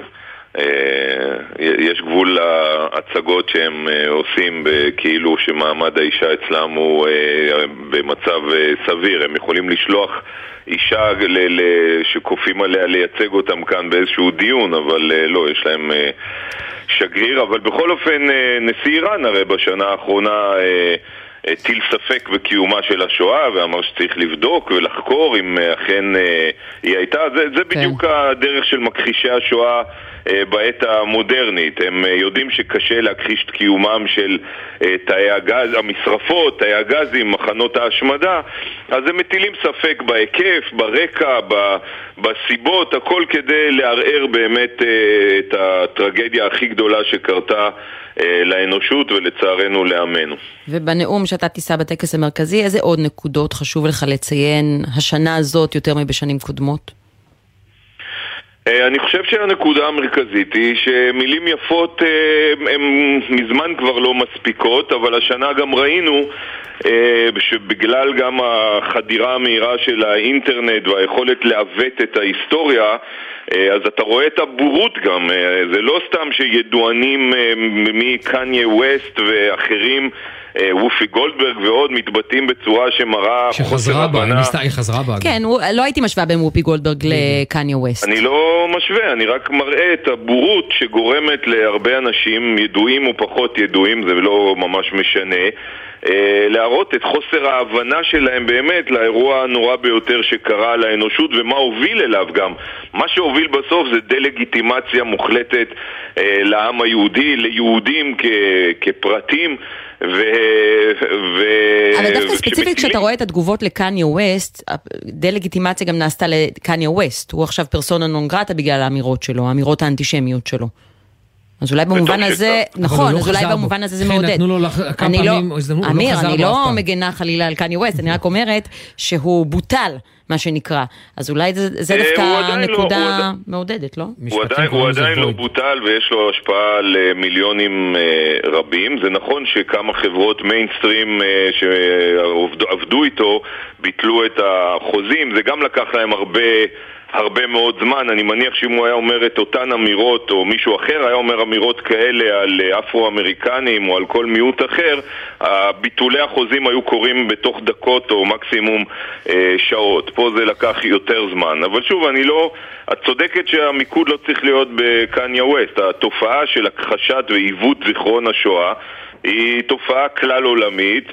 הרשתות החברתיות וחברות האינטרנט היום מאפשרות לכל חולניות להתפשט באופן מאוד מאוד מהיר, והאום שהוקם על אפרו של העם היהודי וכחלק מהלקחים של מלחמת העולם השנייה והשואה בוודאי שלא עושה מספיק, מדברים הרבה אבל לא ממש עושים הרבה, ואני מתכוון לומר את הדברים הללו בנאומים שלי גם היום, גם מחר בטקס הרשמי. השגריר ארדן, אני רוצה לקחת אותך למקום אחר ונשמח לשמוע את דעתך כמי שיש לו את הפרספקטיבה גם מארצות הברית וגם מי שישב כאן בקבינט. אם אתה רואה את התרגיל הענק שנערך בימים אלה בישראל, בין צה"ל לצבא האמריקני, אתה גם מתרשם שמשהו בארצות הברית זז לכיוון אופציה צבאית איראנית? תראה, יש הבנה, אני חושב, שהולכת ומעמיקה בממשל האמריקאי כבר זמן רב, ואני הרי עבדתי מולם גם כשגריר בארצות הברית, ובתחילת הדרך לפני כשנתיים הייתה מחויבות טוטלית של ממשל ביידן לחזור להסכם הגרעין. אנחנו את דעתנו הרי לא הסתרנו, זה הכי קרוב מבחינתך לאופציה צבאית מה שאתה רואה? אני לא חושב שזה, זאת אומרת, אני לא חושב שיש לי מספיק מידע בנושא הזה, ומה שקוראים בשפתך ככתב צבאי גם לשעבר אופציה B, אני לא רואה אותה, אני לא חושב שהיא עדיין על סדר היום, אבל ודאי שהממשל נמצא במקום אחר מבחינת ההבנה שלו לגבי זה שהאיראנים לא באמת רוצים הסכם, והחתירה שלהם לנשק גרעיני ממשיכה, ולצערנו ממשיכה עדיין כמעט באין מפריע, ושצריך באמת להסיק מסקנות, אולי באמת ביום השואה הבינלאומי, כפי שגם הנשיא קישר את זה, כשיש היום מדינה פה חברה באום שרוצה בהשמדת המדינה היהודית האחת והיחידה, אז זה באמת חובתו של, חובתה של הקהילה הבינלאומית לא לעמוד מנגד, אלא להיות חלק או אפילו להוביל את ההחלטות שיעצרו את איראן. ומה אתה שומע ממנהיגים שסביבך, השגרירים שסביבך, על הרפורמה המשפטית? אני חייב לומר שאין כרגע התייחסות באום לנושא הזה. בשיחות לא פומביות אפילו. סליחה? אולי בשיחות לא פומביות. הם שואלים אותך, מנסים להבין ממך אפילו את הפרטים. לא. אני חושב שהאום עדיין ממוקד כמעט כולו במלחמה באוקראינה. הנושא המשפטי בישראל לא תופס פה שום מקום בשיח, לא באופן רשמי ולא באופן... זה מעניין, כי מאמרי מערכת בניו יורק טיימס, גם בוול סטריט ג'ורנל, כלומר, התקשורת האמריקנית כן מתעסקת בזה. זה לא מעניין אותם? אני שגריר ישראל באום, אני לא אחראי על ההחלטות... אני יודעת, אבל אתה נמצא שם. נכון, אני גם רואה בוול סטריט ג'ורנל דעות אחרות, זאת אומרת, כל עיתון... בגלל זה ציינתי. כן, כל עיתון וכל כלי תקשורת והקו שלו, ודאי שתקשורת אמריקאית שישראל היא בת הברית הכי קרובה, אנחנו רואים את ארצות הברית כבת הברית הכי קרובה שלנו, וגם מצידם אנחנו נחשבים בני הברית בין הקרובים ביותר, אז ודאי שכשיש שיח כזה בישראל או שינויים, אז זה תופס גם מקום בתקשורת כאן, כן. אבל אם את שואלת אותי לגבי האום, אני לא מזהה כרגע ולא קיבלתי שום פניות משגרירים או שגרירות של מדינות כאלה ואחרות לקבל הסברים, כי בסך הכל הנושא הזה הוא נושא מורכב, מערכות חוק ומערכות חוק ומשפט ברחבי העולם בנויות בצורות רבות ומגוונות, ולכן זה לא נושא כרגע שנמצא כאן בשיח. טוב, זה עוד יקרה, אבל תראה, נכון שאתה באום, הרחק שם בניו יורק, אבל אתה בטח שומע על האיומים לסגור את התאגיד, תאגיד שקם כשאתה היית שר התקשורת. אני קודם כל רוצה לשאול, כשאת אומרת זה עוד יקרה, את קוראת עתידות או שזה הבעת תקווה?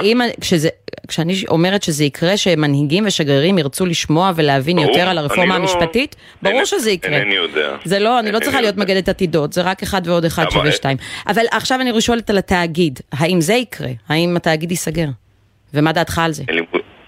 אין לי מושג, גם זה לא בנושאים שנדונים באום, וכדוע לך ולמאזינים, אני כרגע מכבד את תפקידי, ואני כשגריר לא יכול להתייחס לסוגיות פוליטיות שכרגע נדונות בישראל בזירה הפוליטית. בסדר גמור, מובן. תודה רבה, גלעד ארדן, שגריר ישראל באום. תודה, שיהיה המשך יום שקט, תודה.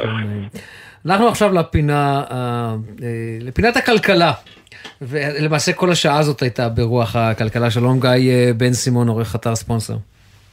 שלום, ערב טוב. אז אני רוצה לשאול אותך דבר אחד, בינתיים, לפחות ממה שאתה רואה, בזווית המאוד מאוד, הייתי אומר, רחבה כלכלית, אבל היא צרה, אתה רואה איזה שהם תנודות שיכולות לסכן את ישראל בעקבות מה שאנחנו שומעים, או בינתיים העולם יושב מנגד ומחכה לראות?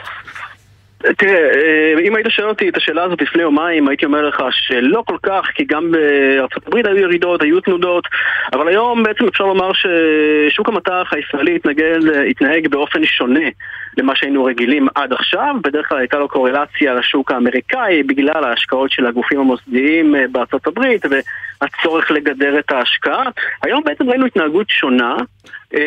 דיברתי עם כמה פעילים בשוק, חלק יחסו את זה בעצם להודעה של פאפאיה, בעצם לסנטימנט השלילי, להתנגשות עם מה נגיד, לפי הכותרות בכל אופן, ואפשר לומר שבעצם הדולר פה בשוק המקומי התחזק 0.8%, וזה בניגוד למה שניתן היה לצפות. עכשיו, גם השוק, גם הבורסה המקומית בעצם, היום רשמה ירידות חדות, זה היום השני ברציפות, וזאת גם בניגוד למגמה בוול סטריט. נקווה שזה בעצם נקודה קלה ולא תחילתה של מגמה, אבל אם מסתכלים בעצם מהתקופה של הבחירות, אז בדקנו אצלנו בספונסר בעצם מה קרה על המדדים, בואו נסתכל תמונה רחבה יותר, וראינו שהמדד הדגל בבורסה הישראלית ירד כ10% מאז הבחירות, ובעצם בארצות הברית נרשמה עלייה של 1.5% ב-S&P, שזה מדד הטכנולוגיה שהוא גם מוטה בעיקר טכנולוגיה, אבל אם נטרלים את זה, זאת אומרת נסלק את ההשפעה של הטכנולוגיה, אז גם הדאו ג'ונס עלה.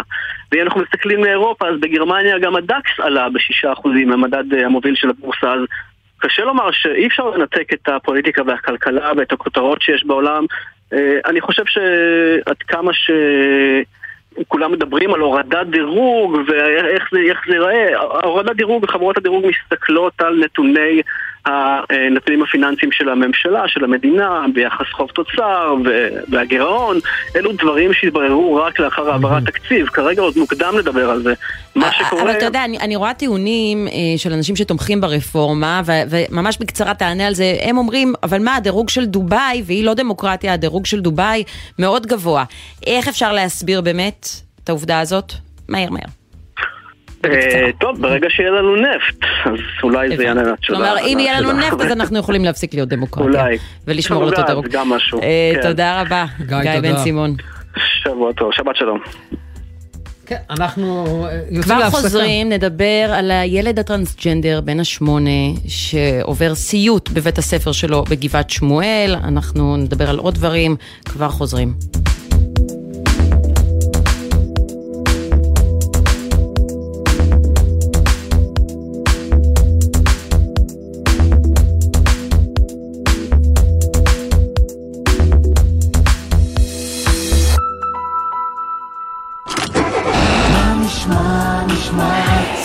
שבוע היית של החייל גלי צהר כל הזמן. סובבו רגע את כדור הארץ, ייצרו על מה עצרתם? וייטנאם, ברזיל, קניה, הודו, צ'ילה?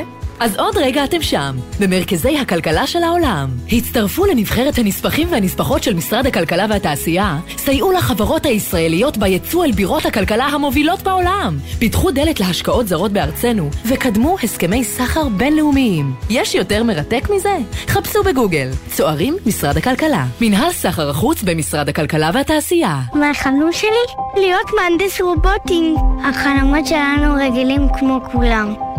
אנחנו בעמותת אילן עושים הכל כדי להגשים לאלפי ילדים עם מוגבלות את החלומות. מבצע ההתרמה השנתי לאילן מתחיל בימים אלו. אנחנו מזמינים אתכם לתרום לילדי אילן באתר אילן ישראל.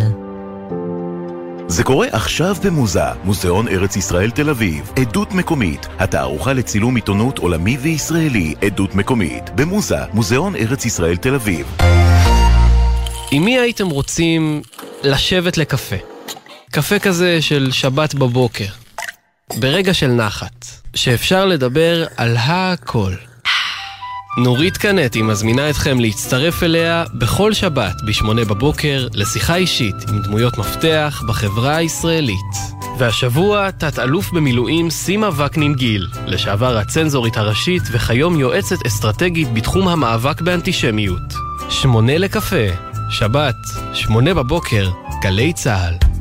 כל שבת ב-10 בבוקר, יורם סויסה לוקח אתכם למסע מוזיקלי. והשבוע, מסע עם אתניקס. הדבר הזה הרבה יותר גדול מהמריבה המטומטמת הזאת. וכשמבינים את זה, זה כנראה מאוחר מדי. והתקשרת אליו? יצרנו קשר. לא, איך היו השניות הראשונות שלה? כאילו לא נפרדנו מעולם. מסע עם יורם סויסה. שבת 10 בבוקר, ובכל זמן שתרצו, באתר וביישומון גלי צהל. דמיון צועני. התזמורת האנדלוסית הישראלית אשדוד מארחת את ירדן הארזי בקונצרט מיוחד. מוזיקה צוענית, בלקנית, ערבית ואנדלוסית, לצד הלעיתים הגדולים של ירדן הארזי. שלישי, 8:30 בערב, המשכן לאומנויות הבמה אשדוד, ובקרוב בגלי צהל. מיד אחרי החדשות, אמיר ברשלום וחן ליברמן.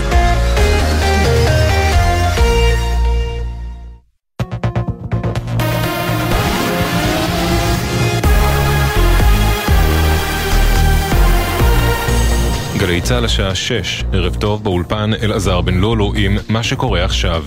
החשש להסלמה ביטחונית בעקבות הפעילות המבצעית הבוקר בג'נין, בתום הערכת מצב שקיים ראש הממשלה נתניהו עם שרים החברים בקבינט המדיני-ביטחוני ובחירים נוספים בצהל, הוחלט על תגבור הכוחות באוגדת יהודה ושומרון בגדוד אחד למשך יומיים, וכי לא יוטל עוצר יציאות על הלוחמים.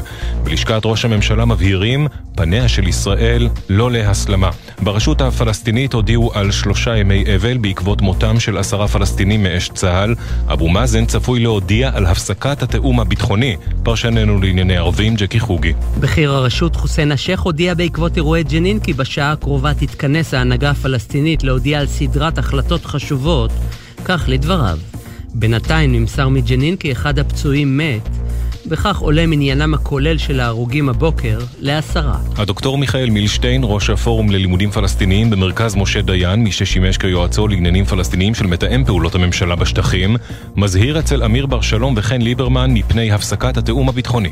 אם אנחנו ניכנס עכשיו למצב שבו הרשות מחליטה על הפסקת או על שיבוש או על השהיית התאום הביטחוני, מה שיכול להיווצר כאן זה זליגה של פעילים מתוך מנגנוני הביטחון הפלסטינים לביצוע של אירועי טרור. וברקע המתיחות, מזכיר המדינה של ארצות הברית אנטוני בלינקן יגיע ארצה ביום ראשון לביקור מדיני. מדווח כתבנו המדיני יניר קוזין. על פי הודעת משרד החוץ של ארצות הברית, שר החוץ בלינקן ייפגש עם מנהיגי המדינות וידון איתם על שלל נושאים, ביניהם הפלישה הרוסית לאוקראינה, התנהלות איראן והיחסים בין ישראל לפלסטינים, בדגש על פתרון שתי המדינות. לינקן צפוי לנחות בישראל ביום שני. הביקור באזור יארך בסך הכל 3 ימים, במהלכו יבקר גם ברשות הפלסטינית ומצרים, ויעזוב את האזור ביום שלישי. איסור גורף על מיזוגי חברות גדולות, הגבלות על עיבוא בלעדי והקלה על עיבוא פירות וירקות. אלו רק חלק מהסעיפים החדשים בטיוטת חוק ההסדרים. מוסיפה פרטים ראש התחום הכלכלי-חברתי עמית תומר. בין המערכים הצפויים בחוק ההסדרים 2023, תוכנית להורדת יוקר המחיה על ידי עידוד תחרות, כולל פתיחת שוק הירקות והפירות ליבוא בתוך 4 חודשים מהשלמת החקיקה, בניגוד להבטחות בהסכמים הקואליציוניים שהרפורמה בחקלאות תוקפה. יוזמה נוספת היא רפורמה בסחירות שכוללת הטבות למזכירי דירות לטווח ארוך ופטור ממס על השכרת דירה לבעלי דירה אחת שחיים בסחירות, וגם תשלום שכר בעת שביתה לעובדים ותשלום חלקי בלבד במקרה של עיצומים. הוארך עד ליום שני מעצרם של 2 מפרי הסדר שנורו אתמול בסילואן על ידי לוחמי משמר הגבול. כתבתנו בבירה נועה ברנס מוסרת שה2 חשודים שירו לעבר הכוחות זיקוקין והחזיקו סכין ודגל של חמאס. יום הזיכרון הבינלאומי לשואה, הערב תקיים העצרת הכללית באום דיון בנושא. שגריר ישראל באום גילעד ארדן טוען, יש עוד דרך במאבק להכחשת שואה, לא תמיד המאמץ הבינלאומי ניכר. העברנו החלטה היסטורית בעצרת הכללית, לתת כלים למדינות איך להילחם בתופעה המזעזעת של הכחשת שואה. לצערי, ההחלטה עצמה עדיין לא מספיק מיושמת, והאום בוודאי שלא עושה מספיק. מדברים הרבה, אבל לא ממש עושים הרבה, ואני מתכוון לומר את הדברים הללו בנאומים שלי. יום הזיכרון הבינלאומי לשואה מצוין מדי שנה ב-27 בינואר, התאריך שבו שוחרר בשנת 1945 מחנה השמדה אושוויץ. כאן בגלי צהל נשדר מחר ב-8 בבוקר תוכנית מיוחדת לציון היום. התחזית, בהיר וחם מן הרגיל לעונה, מחר צפויה עלייה קלה בטמפרטורות. אלה החדשות.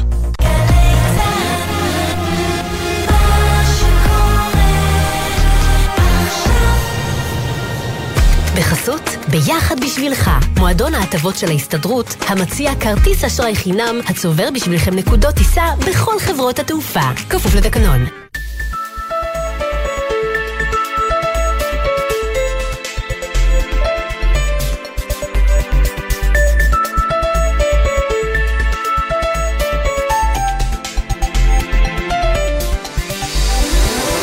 יומן סיכום השבוע עם אמיר ברשלום וחן ליברמן.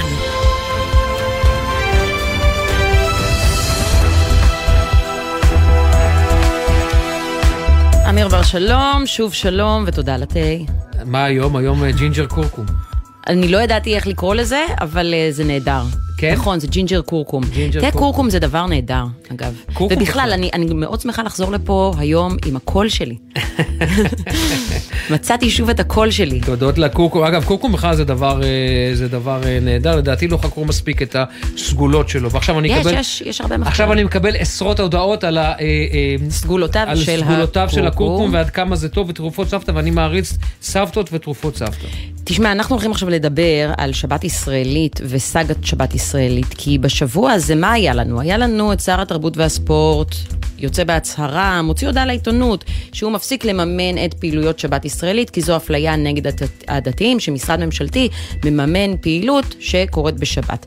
ואז יש סערה ציבורית, בגלל שהוא למעשה סותר, וכל מה שהוא אמר מנוגד לחלוטין, כי בעצם שבת ישראלית זה מיזם, פרויקט... זה המהות לאפשר לאנשים שומרי שבת ליהנות מתרבות. נכון, כי המוזיאונים פתוחים, ואנחנו נרצה לשמוע על זה יותר. ואז ראש הממשלה נתניהו אומר לו, רד מזה. ואז הוא חוזר בו, הוא יורד מהעץ.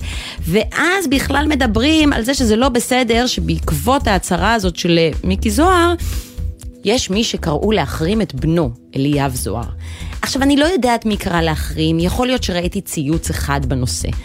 בואו לא נבלבל בין צייצנים לבין שרים, אוקיי? לשרים יש קצת יותר אחריות, והם צריכים לקחת בחשבון שלאמירות שלהם יש יותר השלכות ויותר משמעות ויותר משקל, מאשר צייצנים שלא מייצגים אף אחד, אלא רק את עצמם ואת המקלדת שלהם, וזה אכן דבר מאוד מטומטם להגיד שאני מחרים את אליאב זוהר בגלל אבא שלו מיקי זוהר, אבל זה לא צריך להיות עיקר הדיון עכשיו. מי כבר קרא להחרים אותו? לחלוטין לא עיקר הדיון, ואחלה זמר, ומי שקרא להחרים אותו טיפש, הנה אמרתי ברדיו טיפש, מה הקשר? אבל בואו לא ניתן לזה להסיט את הדיון. לא, אני לא ניתן לזה להסיט את הדיון, ואנחנו רוצים בעניין הזה לדבר עם עומרי שלמון, מנכ"ל המועצה לשימור אתרי מורשת בישראל. שלום, ערב טוב. ערב טוב. אז אני חייב לשאול שאלה אחת קודם. מה זה נגמר התקציב? יש תקציב מדינה 1/12. מה זאת אומרת זה נגמר? לא, בואו לא נקרא עכשיו לשיעור בנושא הזה, זה גם לא הנושא שלי, של התקציב, המורכבות של התקציב. תקציב שבת ישראלית, שהוא לא בבסיס התקציב, זאת אומרת, זה איזשהו תקציב תוספתי, מה שקוראים, שארגן או גייס משרד התרבות והספורט, כרעיון של השר לשעבר טרופר, הוא התקציב שממנו במשך שנה וחצי, 21 וכל 22, קיימנו את הפרויקט הזה או את המפעל הזה של שבת ישראלית. התקציב של 22 הגיע לביצוי, זאת אומרת אנחנו רצים עוד בשוונג עוד חודש, זאת אומרת למעשה השבת האחרונה של חודש ינואר 23 עוד הצלחנו לקיים את האירוע. אגב, ולא ניתן תקציב חדש ל-23? לא ניתן תקציב חדש ל-23. זאת אומרת, אני מבין שאין ויכוח, אני מסתכל על זה כמובן בצורה, לגמרי בתום לב, ובניתוח שלנו כמועצה לשימור אתרי מורשת בישראל, שמובילים את סדר היום הזה שטרופר הביא לעולמנו. תסביר לנו את הקונספט הזה, למי שעדיין לא הבין. מה זה שבת ישראלית ומה הייתה המטרה שלה?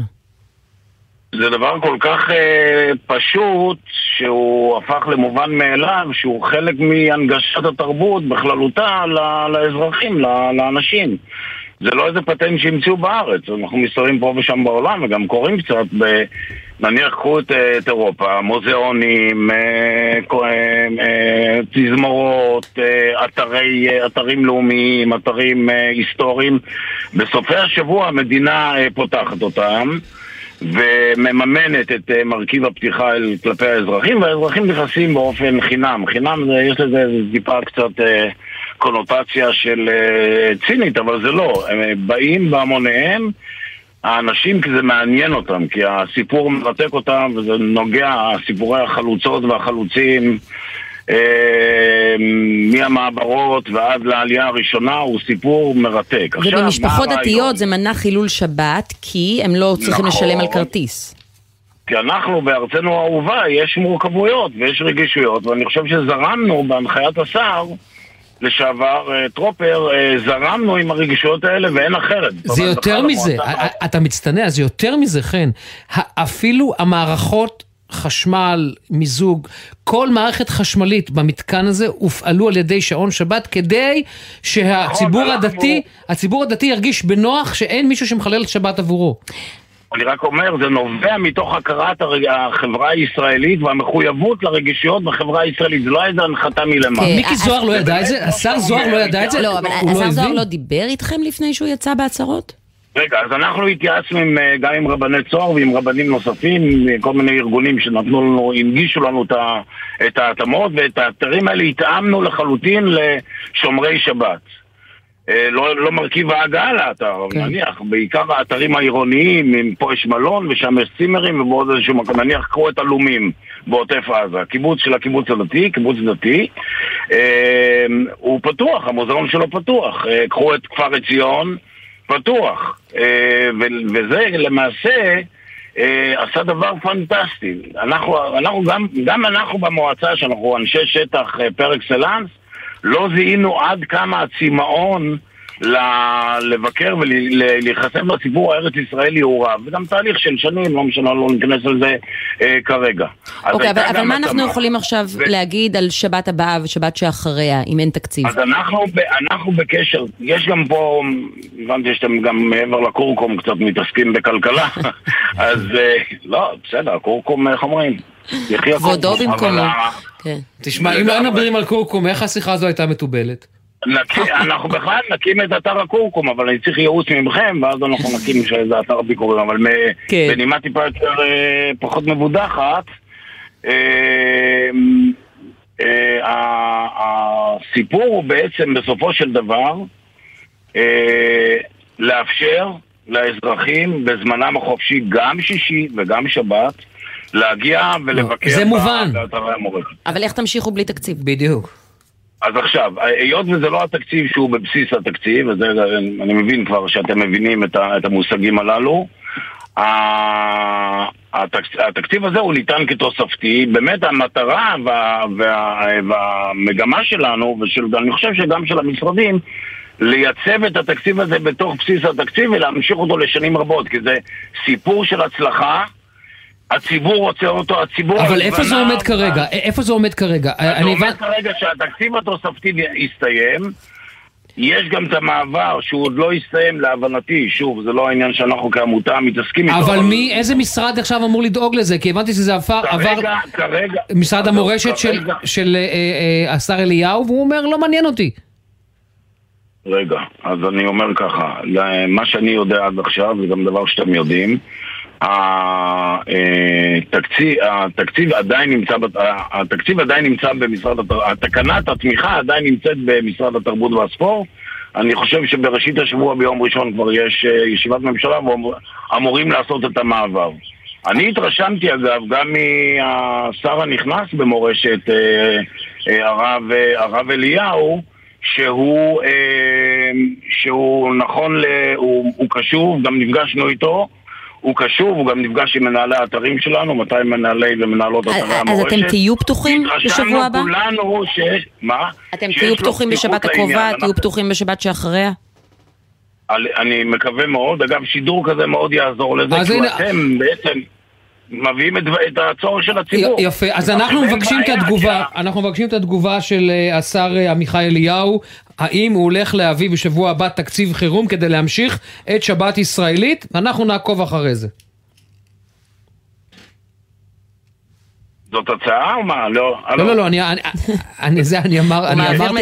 אני אמרתי את זה כדי שהשר אליהו יעביר תגובה מסודרת, כן או לא.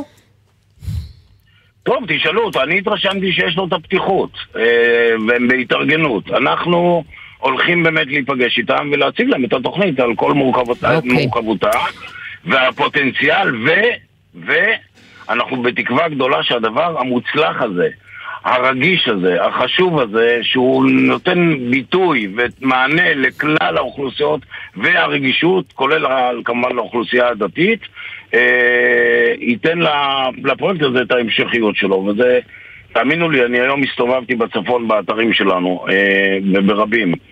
יש רצון אז להמשיך את הפרויקט הזה. אנחנו לא רואים דבר, סיבה אחת שבעולם שתעורר איזשהו ויכוח שקיים בחברה הישראלית, והוא איננו קשור לאתרים האלה, כי כאמור האתרים מותאמים. זה ברור. יש תקווה גדולה, אני חושב שהתקשורת שמטפלת בזה ברובה בצורה אחראית, היא גורם מסייע לעניין. עומרי שלמון, עומרי שלמון, מנכ"ל המועצה לשימור אתרי מורשת בישראל, תודה רבה לך. שלום טוב. והיום, מה תאריך היום? היום ה-26 בינואר, 6? ואתה עם חולצה קצרה. עד מתי? עד מתי? דוקטור עמוס פורת, מנהל תחום שירותים אקלימיים מהשירות המטאורולוגי, ערב טוב. ערב טוב. אתה ישן בלילה עם האקלים הזה? אני ישן בלילה. עם מזגן? עם פוך? דווקא הלילות דווקא לא חמים יחסית. הטמפרטורות בלילות הן דווקא קרובות לממוצע, אבל בימים בהחלט חם לנו. זה בגלל, נכון, אין עננות. ברגע שאין עננות, אז החום לא נלכד. נכון. וכיוון שאין עננות ואין רוח, אז החום לא נלכד, הוא בורח ומאפשר את ההתקררות הלילית. איך היית מגדיר את הינואר הזה? אחד היבשים?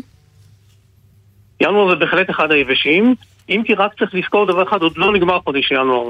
חודש ינואר נגמר ביום שלישי, זה ה-31 בינואר, ורואים באופק גשם בשני שלישי, אז יכול להיות יצליח לתקן משהו, למרות שאני מעריך שזה לא יצליח לתקן לגמרי.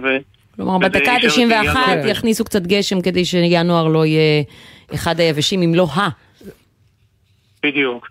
אבל לפי ההגדרות שלכם בשירות המטאורולוגי והנתונים עד עכשיו, השנה הזאת היא נחשבת לשנה שחונה? בינתיים היא שנה מאוד שחונה, במיוחד בצפון, כי בצפון כרגע ירדו בין שליש ל-50% ממה שצריך לרדת עד עכשיו. במרכז קצת פחות גרוע, והדרום דווקא מעל הממוצע, אבל רוב אזורי הארץ הם בהחלט שכונים. אבל אתה יודע, אתם משתמשים הרבה מאוד במודלים, במודלי חיזוי, בין אם זה בתוך העונה או בין אם זה רב שנתי. לפי המודלים שלכם, ואני פעם ראיתי מודל כזה, שזה כמו גל סינוס של, אתם יכולים זאת אומרת, להעריך מתי אנחנו נקבל שנה, או לצורך העניין, מתי תהיה שנה שתפצה על השנה הזו? בוא נתחיל ככה, אנחנו אחרי 4 שנים שדווקא היו שנים טובות. בדיוק. שרובן היו גשומות. נכון. ובדרך כלל יש איזושהי מחזוריות, או בוא נאמר שלקבל שנה שכונה אחרי 4 שנים כאלה זה די צפוי. אבל החיזוי העונתי הוא חיזוי בוודאי לכמה שנים, הוא עוד בחיתוליו. זאת אומרת, זה לא משהו שאתה יכול לתת רגע תחזית ולמצוא מתי תהיה השנה שתפצה על זה. איך זה מקרין על הקיץ שיהיה? את זה אנחנו יכולים לדעת? לא, לא יכולים לדעת. זה משהו שונה לגמרי. הקיץ אנחנו יודעים, פה אין הפתעות, הקיץ הוא חם ויבש. האם הוא יהיה יותר או פחות, זה אנחנו לא יכולים לדעת. ויכול להיות שהחורף זה לא שהוא לא מגיע, אלא שהוא פשוט יגיע מאוחר יותר? ויהיה לנו פברואר גשום, מרץ גשום פתאום. א', זה יכול להיות, בוא נגיד ככה, בדרך כלל חורף שהוא ברמה כזאת, שהוא כל כך יבש, במחצית הראשונה שלו, לרוב יש איזשהו פיצוי במחצית השנייה. לפעמים קורה שאין פיצוי בכלל, וזה שנות הבצורות הקשות. בדרך כלל זה משקר, למרות שלרוב חורפים כאלה לא נגמרים כממוצעים או גשומים. רוב הסיכויים שנגמור אותו מתחת הממוצע, אבל בכל אופן רואים באופק משהו בשבוע הבא.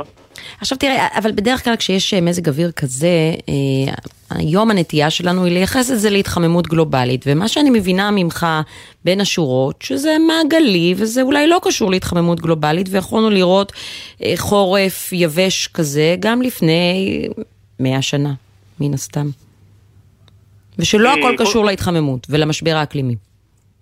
א', לא הכל קשור לזה, אנחנו בוודאי לא מייחסים אירוע מסוים או שנה מסוימת, עונה מסוימת להתחממות גלובלית, ובוודאי שהיו לנו תקופות יבשות ושנים קשות גם בשנות ה-50 ושנות ה-30 ולפני כ-80-100 שנה, אז הדברים האלה היו ויהיו. צריך בכל זאת לחשוב האם יש מגמה כלשהי, ופה יש איזושהי מגמה שצפויה של התייבשות, של הפחתה בכמויות הגשם, אבל זה לא יבוא לידי ביטוי שמעכשיו אנחנו מתחילים לקבל שם בצורת בזו אחר זו. אוקיי, דוקטור עמוס פורת, מנהל תחום שירותים אקלימיים. הרגיע, די הרגיע. כן, כן. שם את זה בפרופורציות. תודה רבה לך. בבקשה, ערב טוב. אמיר, הפינה הובאה לך.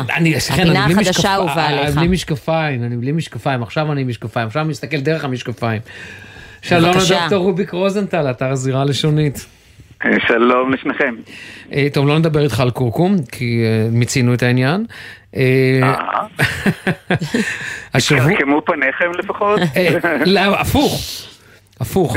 הוארו פנינו. אני לא יודע אם זה ההפך. זה ההפך מי התקרקמו?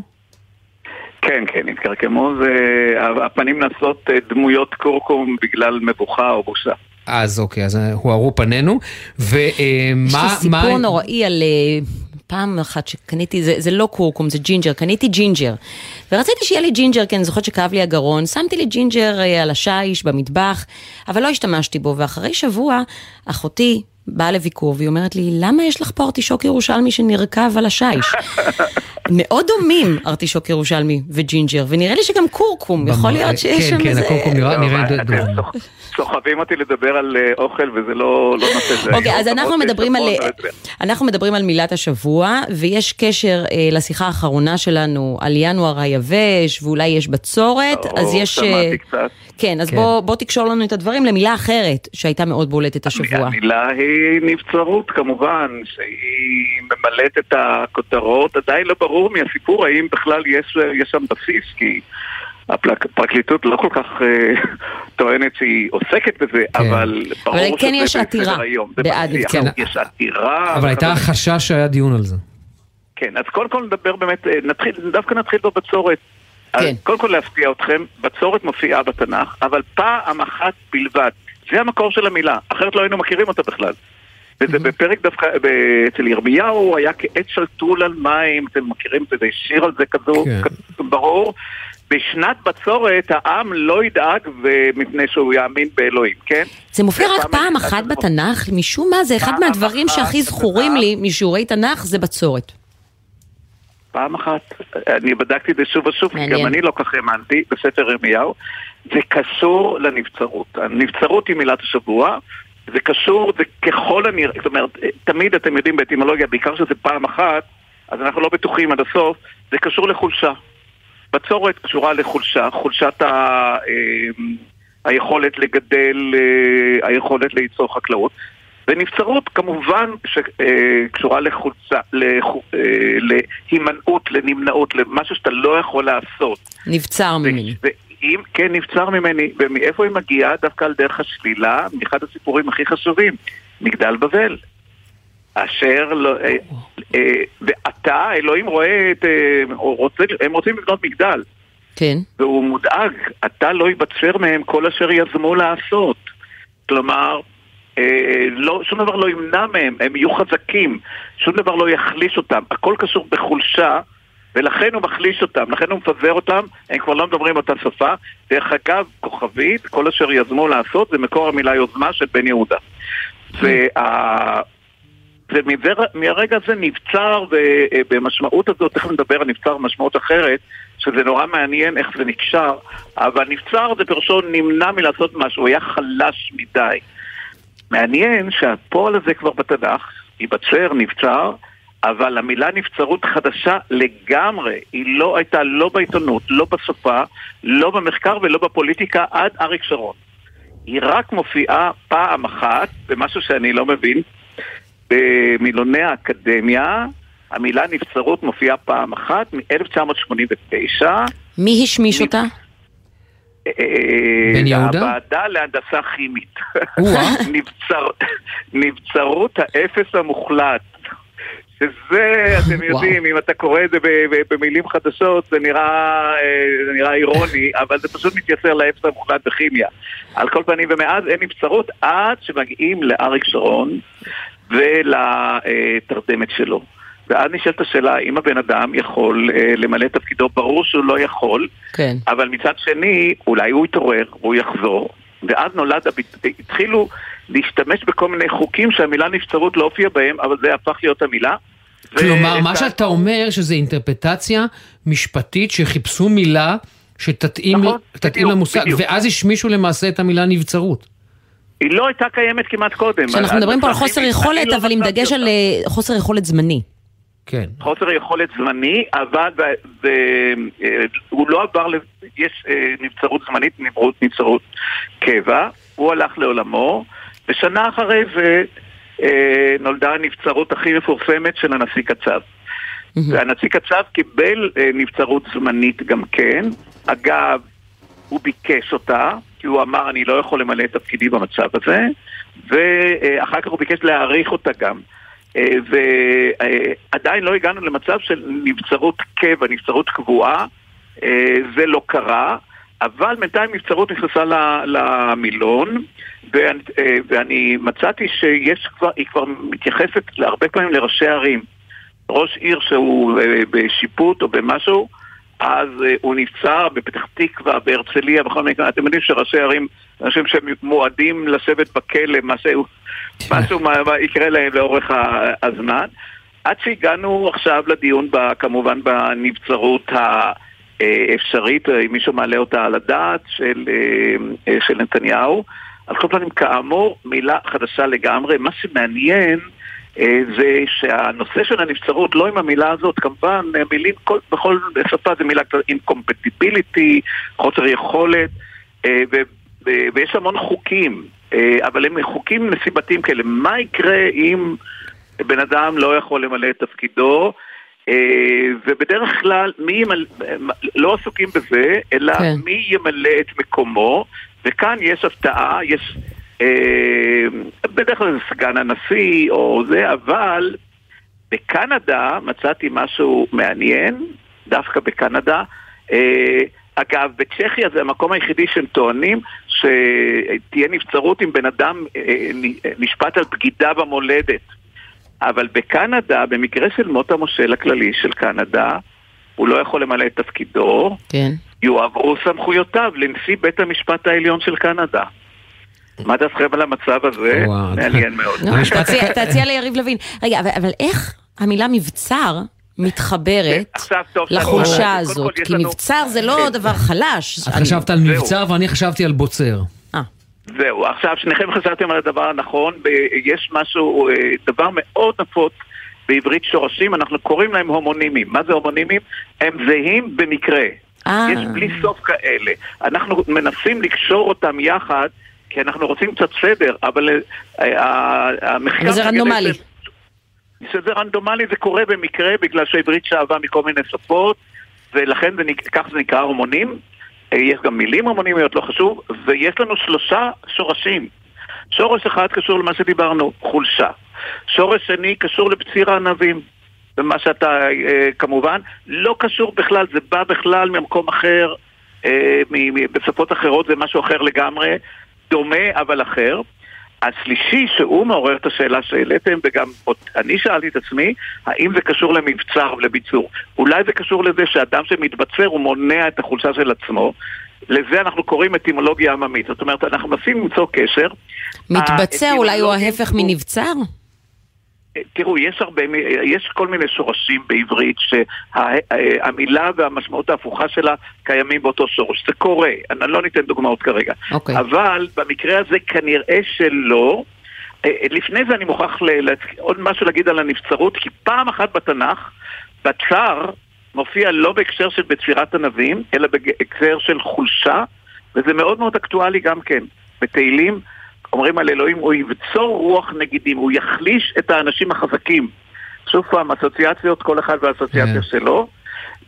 אבל הביצורים וההתבצרות וכל זה, שזה מאוד מפתה לראות כאן קשר, לפי שפות אחרות, זה כנראה קשור פשוט במניעת חדירה.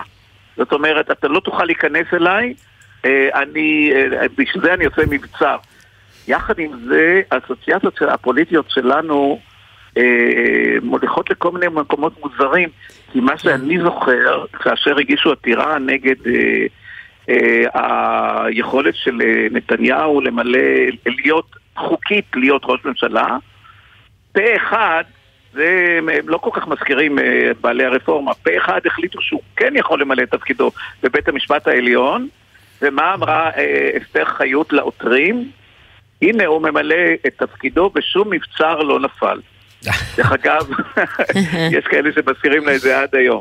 אבל כנראה שבין ביצורים ומבצרים לבין נבצר מהם ונבצרות, כנראה שאין קשר. דוקטור רובי קרוזנטל, אנחנו מחכים לשבוע הבא. ועדיין צריכים לבחור שם גם לפינה הזאת. ועוד. קדימה, אז תלכו על זה ותשתפו אותי. תודה, רובי. ערב טוב, אנחנו עדיין בעניינים החדשותיים, אז עכשיו זה רשמי, הרשות הפלסטינית מודיעה על הפסקת, לא השהיה, הפסקת התיאום הביטחוני עם ישראל. ג'קי חוגי, פרשן לענייני ערבים, אתה חוזר אלינו.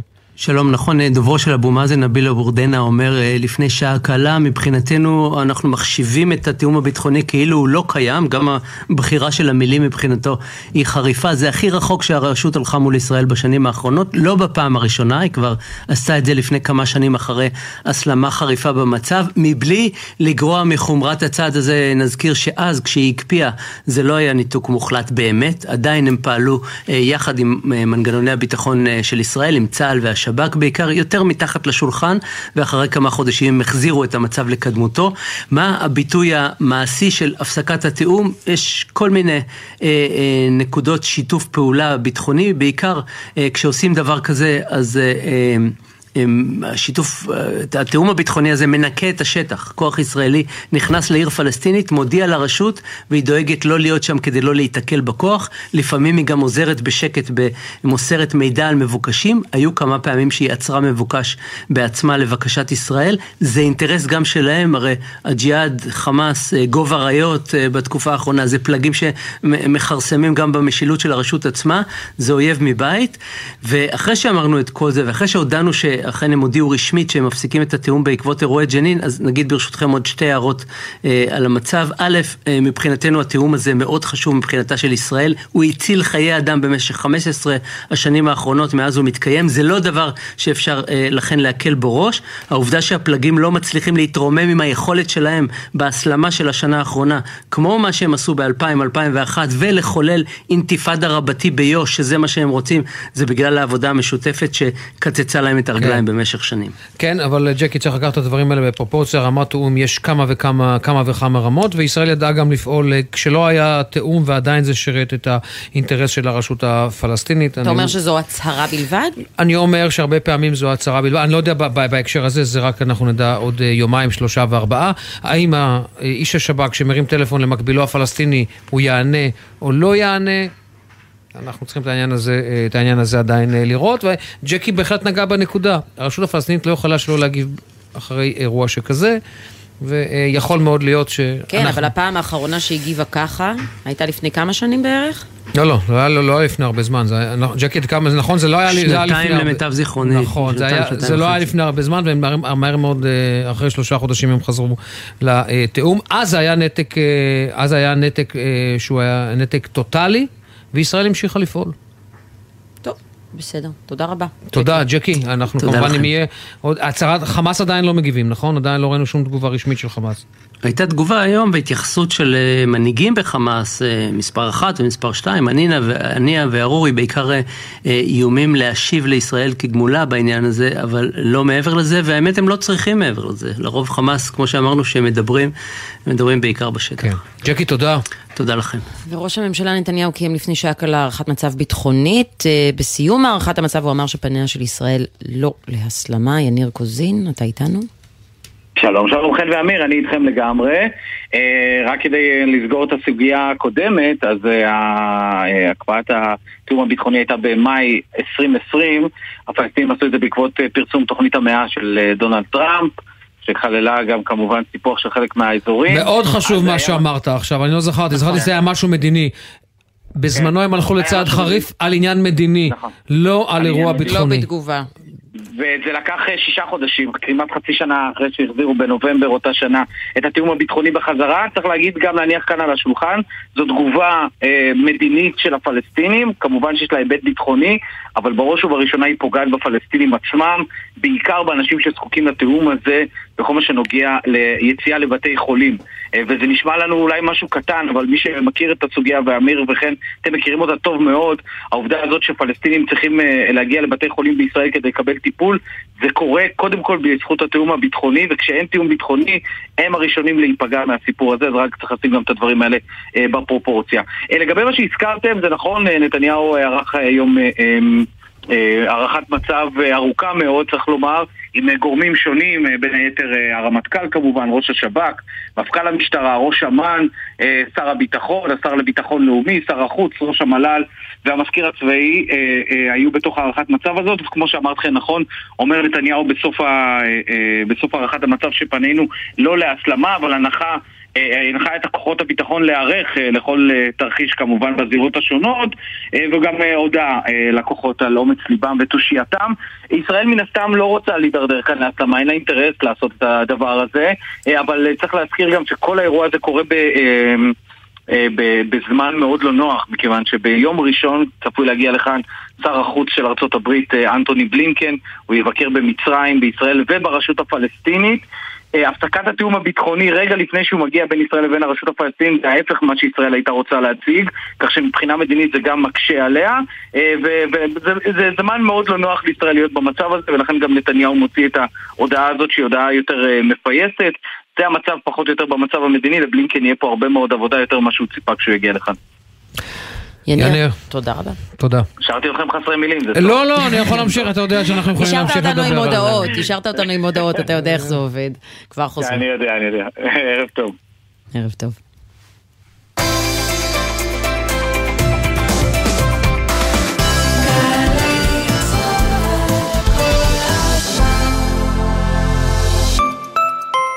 עמיתי מועדון חבר, דגמי יונדאי 2023 מבית קולמוביל, בהטבות ייחודיות השמורות רק לכם, עד 24 בפברואר, לפרטים כוכבית 8241 או באתר מועדון חבר. זה הכל בשבילך, חבר. קבלו משוואה, כמה זה יחס אישי, כפול מרצים מעולים, לחלק לכיתות קטנות, התשובה, 90% השמה בשנה שעברה. עזריאלי, חממה למהנדסי העתיד ולמהנדסות העתיד. לפרטים כוכבית 9087. אקדמית להנדסה, ירושלים. שלום, כאן איתי הרמן. זה שאני יודע את כל שמות נשיאי ארצות הברית למשל, עזר לי לקבל לא מעט משרות. לרעיונות העבודה שלכם, זה בוודאי יועיל פחות. אבל מה שתלמדו באתר קמפוס אייל יכול להעניק לכם יתרון בכל רעיון. כי בקמפוס אייל תמצאו קורסים חינם כמו כתיבת קורות חיים, יצירת פרופיל לינקדאין, אקסל למתקדמים ועוד רבים שישדרגו לכם את קורות החיים. קמפוס אייל, בהובלת מערך הדיגיטל הלאומי והמועצה להשכלה גבוהה. מה זה באמת להיות ישראלי? דינה זילבר במסע לתוך הישראליות עם דמויות מפתח בחברה, בספרות ובתרבות. והשבוע, הדוקטור רבקה ברוט. איכשהו מדיון במשפט אייכמן, שהוא בעצם האירוע המשפטי המואר ביותר בהיסטוריה המשפטית הישראלית, הגעתי דווקא אל הנקודה המוחשכת ביותר, ואלה משפטי הקאפואים היהודים. מילים ומשפטים עם דינה זילבר, הערב ב8:00. גלי צהל. 30 שנה לטיפקס. הלהקה שבאה מסדרות כבשה את הלב של כולנו עם המוני להיטים, חוגגת 30 שנה בגלי צהל. ענבל גזית מארחת את קובי עוז, רמי יוסיפוב וגל פרמן. היינו אמורים להיות להקת המונית, שכל הכלים שלנו ייכנסו לתוך מונית ונצליח להופיע. ההופעות הראשונות באלבום הראשון שלנו היו פסטיפורים. לפנינו היה כלב מאולף. שבת, 14:00, גלי צהל. עכשיו בגלי צהל, אמיר ברשלום וחן ליברמן. 6:38 ביומן הערב של גלי צהל, ועכשיו הגענו לפינה שאת אוהבת. זו הפינה שאני הכי אוהבת, למרות שגם הפינה של רוביק מתחרה בה, הפינה שבה אני נהנית מטעויות של אחרים. כן, רגע, 3, 2, 1. כוכבים משתפים בפדיחות על הבמה.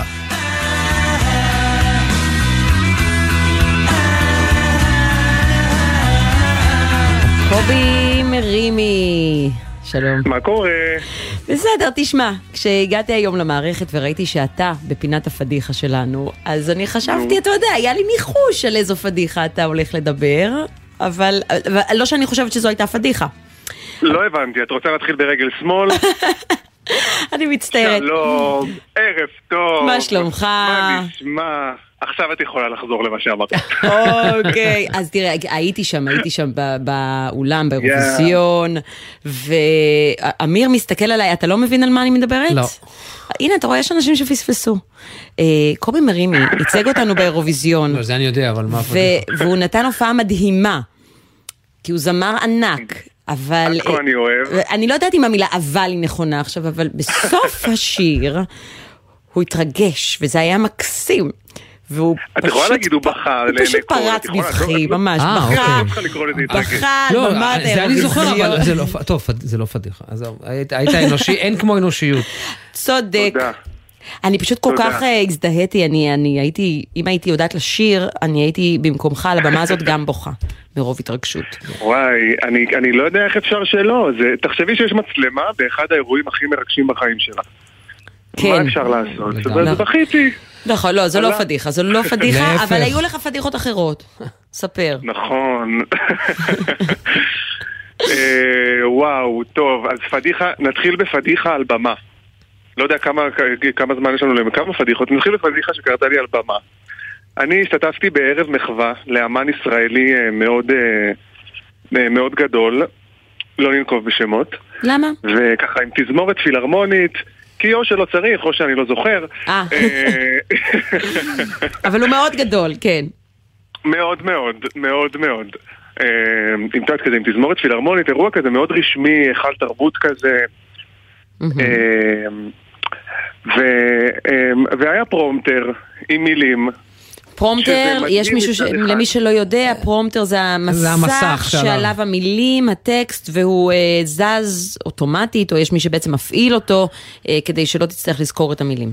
נכון, זה כאילו, זה אמור להיות למקרה חירום, למקרה שתשכח, אבל היום אנשים בונים על זה ולא לומדים את השיר.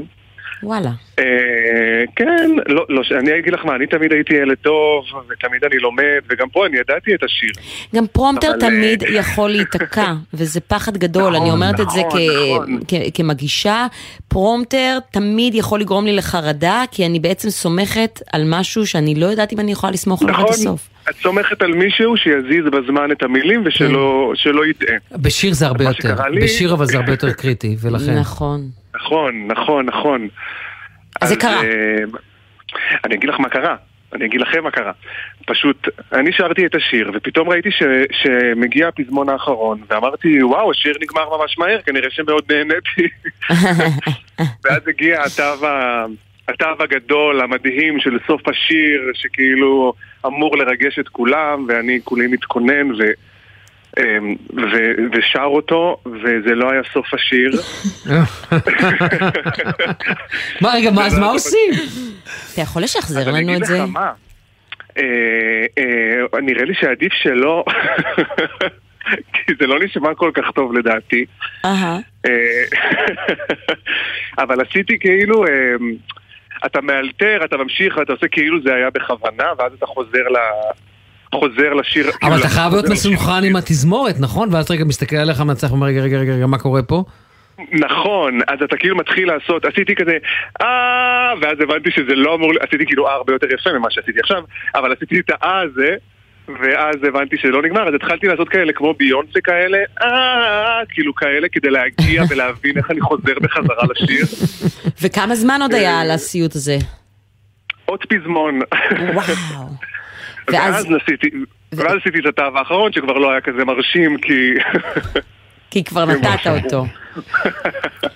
כשבעצם הפרומטר לא ממשיך לזוז ואין לך את המילים? לא, יש את המילים, פשוט הוא הגיע לסוף השיר, אז הייתי בטוח שנגמר, שאין עוד פזמון, והיה. וזכרת את המילים של הפזמון? אני זכרתי, פשוט מבחינת המבנה של השיר, הייתי בטוח שנגמר. יאללה. תראי, אנחנו בתור מגישי טלוויזיה, אוקיי, אז אתה עוד מושך פה, מושך שם, נכנס, זמר על במה, זה הרמוניה של דברים, זה לא רק הזמה. אני לא יודעת, אני חושבת שדווקא על במה יש יותר עם מה לשחק, יותר קל לאלתר. אתה לא יכול באמצע מבזק חדשות להתחיל לדבר על סבתא שלך. זה לא, אתה צריך להיצמד לטקסט. זה... נכון. אבל פה הייתה, זה לא היה נגיד מוזיקה בפלייבק או נגיד פסנטרן, זה הייתה ממש תזמורת שלמה. זה הרמוניה, זה בעיה. כן, אז אין לך, אתה לא יכול ליצור קשר עין עם בן אדם אחד. טוב, יש לנו זמן לעוד פדיחה, עוד פדיחה אחת. וואו, טוב, זה פדיחה מחוץ לבמה. כן. אני הייתי באירוע, בחתונה. בחתונה של בר זומר. דוגמנית, נכון? נכון, דוגמנית ומנחה ולב ענק ואני... כן. ואז ראיתי שם את נטע אל חמיסטר, וזה היה בתקופה של קצת אחרי האירוויזיון, ונטע מאוד פרגנה לי ברשתות ודיברנו קצת, ומאוד התביישתי לגשת לאנשים מהתעשייה נקרא לזה, אני לא יודע, התביישתי כזה חמור משהו. ואז אמרתי, די, מה אתה מתבייש? דיברתם, הכל בסדר, לך תגיד תודה, תגיד שלום. אז התקרבתי אליה, והייתי כזה, היי, וחיבקתי אותה, ובזמן החיבוק הבנתי שזאת לא היא. אז פשוט ניגשתי למישהי וחיבקתי אותה. יש מישהי בעולם. אבל איך היא הגיבה? היא חיבקה אותי ושמחה גם. כי היא זיהתה אותך. כן, אבל איזה מוזר יצאתי. כן, רגע, ומי זאת? היא אמרה לך? כלומר, היא ברור שהיא מישהי, אבל היא מישהי שהיא גם מוכרת? אני לא יודע, השתדלתי ממש לסיים את זה מהר, ולהיות כזה, וואי, להתראות, תודה, ביי, כאילו כזה. וואי, זה בושה, אבל זה קורה לי כל כך הרבה, שאני אומרת היי לאנשים ברחוב, וזה לא מי שחשבתי. פדיחה. כן, אבל חיבוק זה עוד לא היה לי. היה ממש חיבוק. אנחנו כן צריכים לסיים, אבל אני רוצה לשמוע מה אתה עושה היום. איפה אפשר לראות אותך היום? אני הוצאתי שיר חדש, ממש לפני יומיים, שנקרא אבא שלי, והנה הוא מתנגן לו. הנה, אפשר לשמוע אותו ברקע. אפשר לשמוע אותו ברקע, ובכל הפלטפורמות. כן. נכון, כדאי. אני עובד עכשיו על מופע בכורה, אני עובד על אלבום, וברגע שיהיה תאריך מדויק ואלבום מדויק, אז אתם תשמעו על זה כולכם. מעולה. קובי מרימי.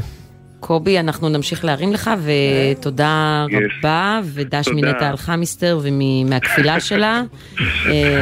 הוא לא אמר מה היא אמרה לו, אבל בסדר. זה היה מאוד מטושטש, מאוד מאורפל. תודה רבה. תודה קובי, הנה נשמע קצת. כן. אתה בכל סיפור, בכל מנגינה, בתמונות הישנות, בפרחים בגינה, בכל חלק בגוף, אני מאמינה שאתה הייתי אבא, כמו שהייתי קטנה, וגם אם תהייתי, אז היית לי שם, וכמו השירים, אתה היית נשאר, תחבק אותי אבא, תגיד שמותר, להתגעגע לחיבוק מוכר. נסעתי רחוק, רציתי לברוח, נזכרתי בך, נתת לי כוח, הבנת אני צריכה לצאת. טוב, אמיר, אני רוצה שנדבר על הסיפור של ילד בכיתה ג' טרנסג'נדר, שלומד בבית ספר דתי בגבעת שמואל, וכבר שמענו הרבה על ההשתלשלות של העניינים שם, הייתה הפגנה של ההורים, על עצם הנוכחות שלו, ועל כך שהיא יכולה להסב נזק לילדים, ועכשיו משרד החינוך קיבל החלטה, שמגדירים אותה שם כהחלטה שהיא לטובת הילד, להעביר אותו באמצע השנה לבית ספר אחר. והמשפחה מוחה נגד ההחלטה הזאת. אתה יודע, כשדיברו עם הקמת הממשלה החדשה, אז אחד הנושאים העיקריים שהיו, הפחדים, החששות, היו מפגיעה בקהילה הלהט"בית. ודווקא אני חשבתי שהקהילה הלהט"בית מאוד מאוד חזקה, ושיש לה קול וקונצנזוס בקרב גם אנשים ומשפיעים על דעת קהל, וחשבתי שהיא לא הראשונה להיפגע. אבל טרנסג'נדרים אני חושבת שזה סיפור אחר, כי אני חושבת שגם בקרב ליבי... אין להם את ההגנה המאוד... אני אקרא לזה התעודה התקשורתית שמספקת הגנה לקהילה, אין להם את זה, כי זה נתפס כמשהו אחר. שלא מבינים, וגם חילונים, ליברלים, פרוגרסיביים, לא לגמרי מבינים. את המורכבות. את המורכבות, כי אנשים אומרים לי, אבל רגע, מה, ילד בכיתה ג' התחילו לעשות לו ניתוחים? אנשים אין להם מודעות למה באמת קורה כשילד בא ואומר, אם זה ילד שנולד מין ביולוגי זכר והוא מרגיש שהוא נקבה, אין לאנשים מודעות מה בכלל קורה בתהליך הזה, ובגלל זה אנחנו רוצים לדבר עם דוקטור איריס יאיש, מנהלת המרכז לבריאות טרנסג'נדרים בבית החולים איכילוב. ערב טוב איריס. אהלן, ערב טוב. באיזה גיל בדרך כלל ילדים יכולים כבר לבוא להורים שלהם ולהגיד את הדבר הזה, וזה לא יהיה איזושהי גחמה של גיל 4, את יודעת, כשבנים רוצים ללבוש שמלות של אלזה? בעיקרון בכל גיל יכולים להרגיש, זאת אומרת זה לא איזה משהו שהוא נתון לגיל מסוים, ולמרפאה למגווני מגדר ביחילו והמטופלת, הפנייה הכי צעירה היא בת 4.5, ככה שאין איזשהו לימיט של גיל. מגדר זה משהו שאנחנו מרגישים אותו, זהות המגדרית זה משהו שאפשר כבר בגיל מאוד מאוד צעיר. גיל 4.5 זו הפנייה הכי צעירה? וואו. כן. זה מפתיע, כי בגיל 4.5 זה נשמע לי קונספט מאוד מאוד מורכב לגיל הזה. נכון, אבל זה לא אומר, כמו שאנשים נוטים לחשוב, שבגילאים כאלה צעירים הם כבר יקבלו איזשהו טיפול, כמובן שלא... לא, ברור, אבל מבחינת מה שמביא את ההורים לפנייה, כלומר, מה בדרך כלל יאמר על ידי אותו ילד או ילדה, שיגרום להורים להבין, אוקיי, אנחנו צריך לקבל ייעוץ, ליווי ועזרה? בדרך כלל זה ילדים שמרגישים, קודם כל שהתחושות שלהם לגבי המגדר שלהם הם כאלה שאם זה נגיד מישהי שנולדה במין ביולוגי נקבה, אז יכול להיות שהיא תתחיל להרגיש שהיא רוצה יותר לשחק במשחקים של בנים, להתלבש יותר כמו בן מבחינת הנראות החיצונית שלה. זה תחושות ששוב, זה משהו שהוא פנימי והוא נורא אינדיבידואלי, וכמו שילד יודע בגיל נורא צעיר לשים את האצבע על דברים שהוא אוהב יותר לשחק איתם, או צבעים שהוא יותר אוהב, או דברים שהוא יותר אוהב ללבוש, זה עדיין לא אומר כלום. כן. זאת אומרת, אנחנו יודעים שהרבה ילדים עוברים פאזות מסוימות שהם אוהבים להתלבש בשמלות, אם זה... כאלה שנולדו במין זכר, הם יכולים ללכת עם סמלה או לשים לק, וזה בסדר, והכל לגיטימי, אבל לפעמים הורים חושבים שזה מעבר לזה, ואז הם פונים באמת לייעוץ, ובגילאים הצעירים זה בדרך כלל מסתכם רק בייעוץ, כי גם אין מצוקה, כי הנראות החיצונית, ההבדלים בין בנים לבנות בגילאים האלה, הם לא קיימים, כי אין לנו עדיין... בדיוק הנקודה הזו, באיזה גיל אתם מתחילים לראות את המצוקה? המצוקה מתחילה כשמנכנסים לגיל ההתבגרות, לתחילת גיל ההתבגרות, שמתחילים להיות סימני מין משניים. כלומר, גילאי ה-10 המוקדמים. נכון, שזה נורא, גם כן, נורא תלוי, אבל כשמתחיל להיות גדלה של רקמת שד, של ניצני שדיים, שמתחיל לגדול איבר המין הזכרי, שמתחילות לצאת שערות בגניטליה, ואז מתחילה מצוקה. ואז באמת המצוקה הזאת יכולה להתבטא בתחושה של דיספוריה מגדרית, שזה התחושה של הדכדוך הזאת והחוויה הזאת שנובעת מהקונפליקט בעצם בין החוסר הלימה בין המין הביולוגי שאיתו אותו הבן אדם נולד לבין הזהירות המגדרית שלו, לבין מה שהוא בעצם מרגיש. ואז אנחנו נכנסים לתמונה ויכולים לתת איזשהו מענה למצוקה הזאת, שהמענה הוא בעצם הטיפול ההורמונלי, שבשלב הזה זה רק בלוקרים, שזה רק חסמים שאנחנו נותנים אותם לתקופה מסוימת, כדי שיהיה איזשהו פרק זמן, כדי לראות אם הדיספוריה הזאת היא עדיין נשארת, ולראות כמה באמת... דיספוריה, את מתכוונת לדיספוריה מגדרית, שזה בעצם המושג הרפואי. נכון, זה המושג הרפואי. אנחנו כבר לא מדברים על הבחנה פסיכיאטרית, זה יצא מספר ההבחנות הפסיכיאטריים, מה-DSM-5, אנחנו מדברים על ההבחנה שהיא מוגדרת כדיספוריה, שזה המצוקה הנפשית שנובעת מהחוויה הזאת של הקונפליקט בין הייעוד המגדרי, שיוחס בלידה לפי המין הביולוגי, לבין המגדר בעצם שאותו אדם מרגיש שהוא שייך או שייכת אליו. ואז אנחנו בעצם יכולים לתת את המענה צורה של טיפול הורמונלי, שהוא בעצם עוצר קצת את המצב הזה, עושה איזשהו דילי. אבל הוא לא בלתי הפיך.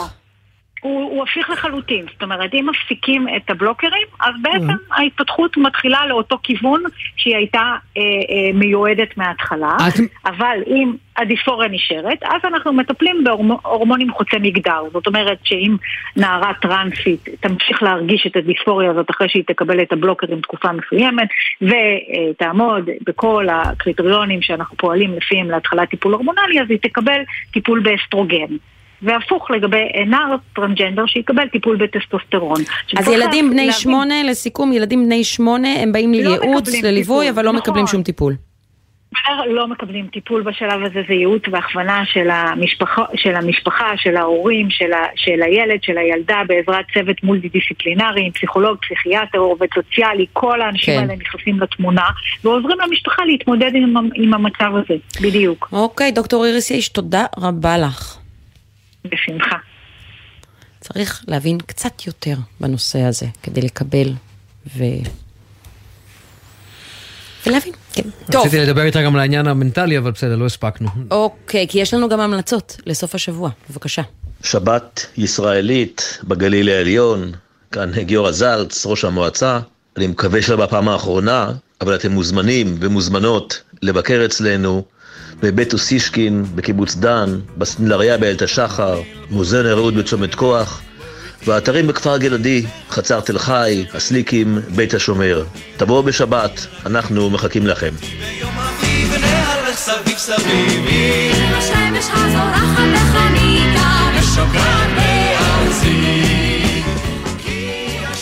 נלך לטייל בסוף השבוע. אמיר, תודה רבה לך. כן, אני שמח ש... לעונג, מקוקו. חן והכל, חן והכל הגיעו היום. אני מקווה שהכל יחזור יחד איתי בשבוע הבא. הכל בקוף והכל בקף. כן, הכל בקוף ובקף, ונודה לעורך שלנו, אורי ריב, למפיקים יואב מייסי ונטע אל חמיסטר, על הביצוע הטכני, בן שני, אורי ריב ואורי ריב ואור מטלון, בפיקוח הטכני עומר נחום, עורכת הדיגיטל מיה אורן, מיד אחרינו, העתיד עכשיו עם דרור גלוברמן, שידבר עם עינת גז, מנכ"לית פפאיה, שהחליטה להעביר את הכספים של החברה ממוסדות פיננסיים ישראלים למוסדות פיננסיים בחול. כצעד ראשון במחאה על הרפורמה המשפטית. בסדר, אנחנו נדבר על הרפורמה הזאת גם בשבוע הבא. נשתמע. אחלה סופש. כך מעיל, בואי תהיה לגליל, בוא בחורף מיילל, ונראה איך משתולל. כך צעיף, כך מעיל, בואי תהיה לגליל, בוא בחורף מיילל, ונראה איך משתולל. גשם בראשית בקברי ובסער, וצולל בכרמיאל. כי הגשם, כן, הגשם, כאן הגשם, כאן הגשם, גשם אל. כי הגשם, כן, הגשם. כאן הגשם גשם אל, כאן הגשם גשם אל.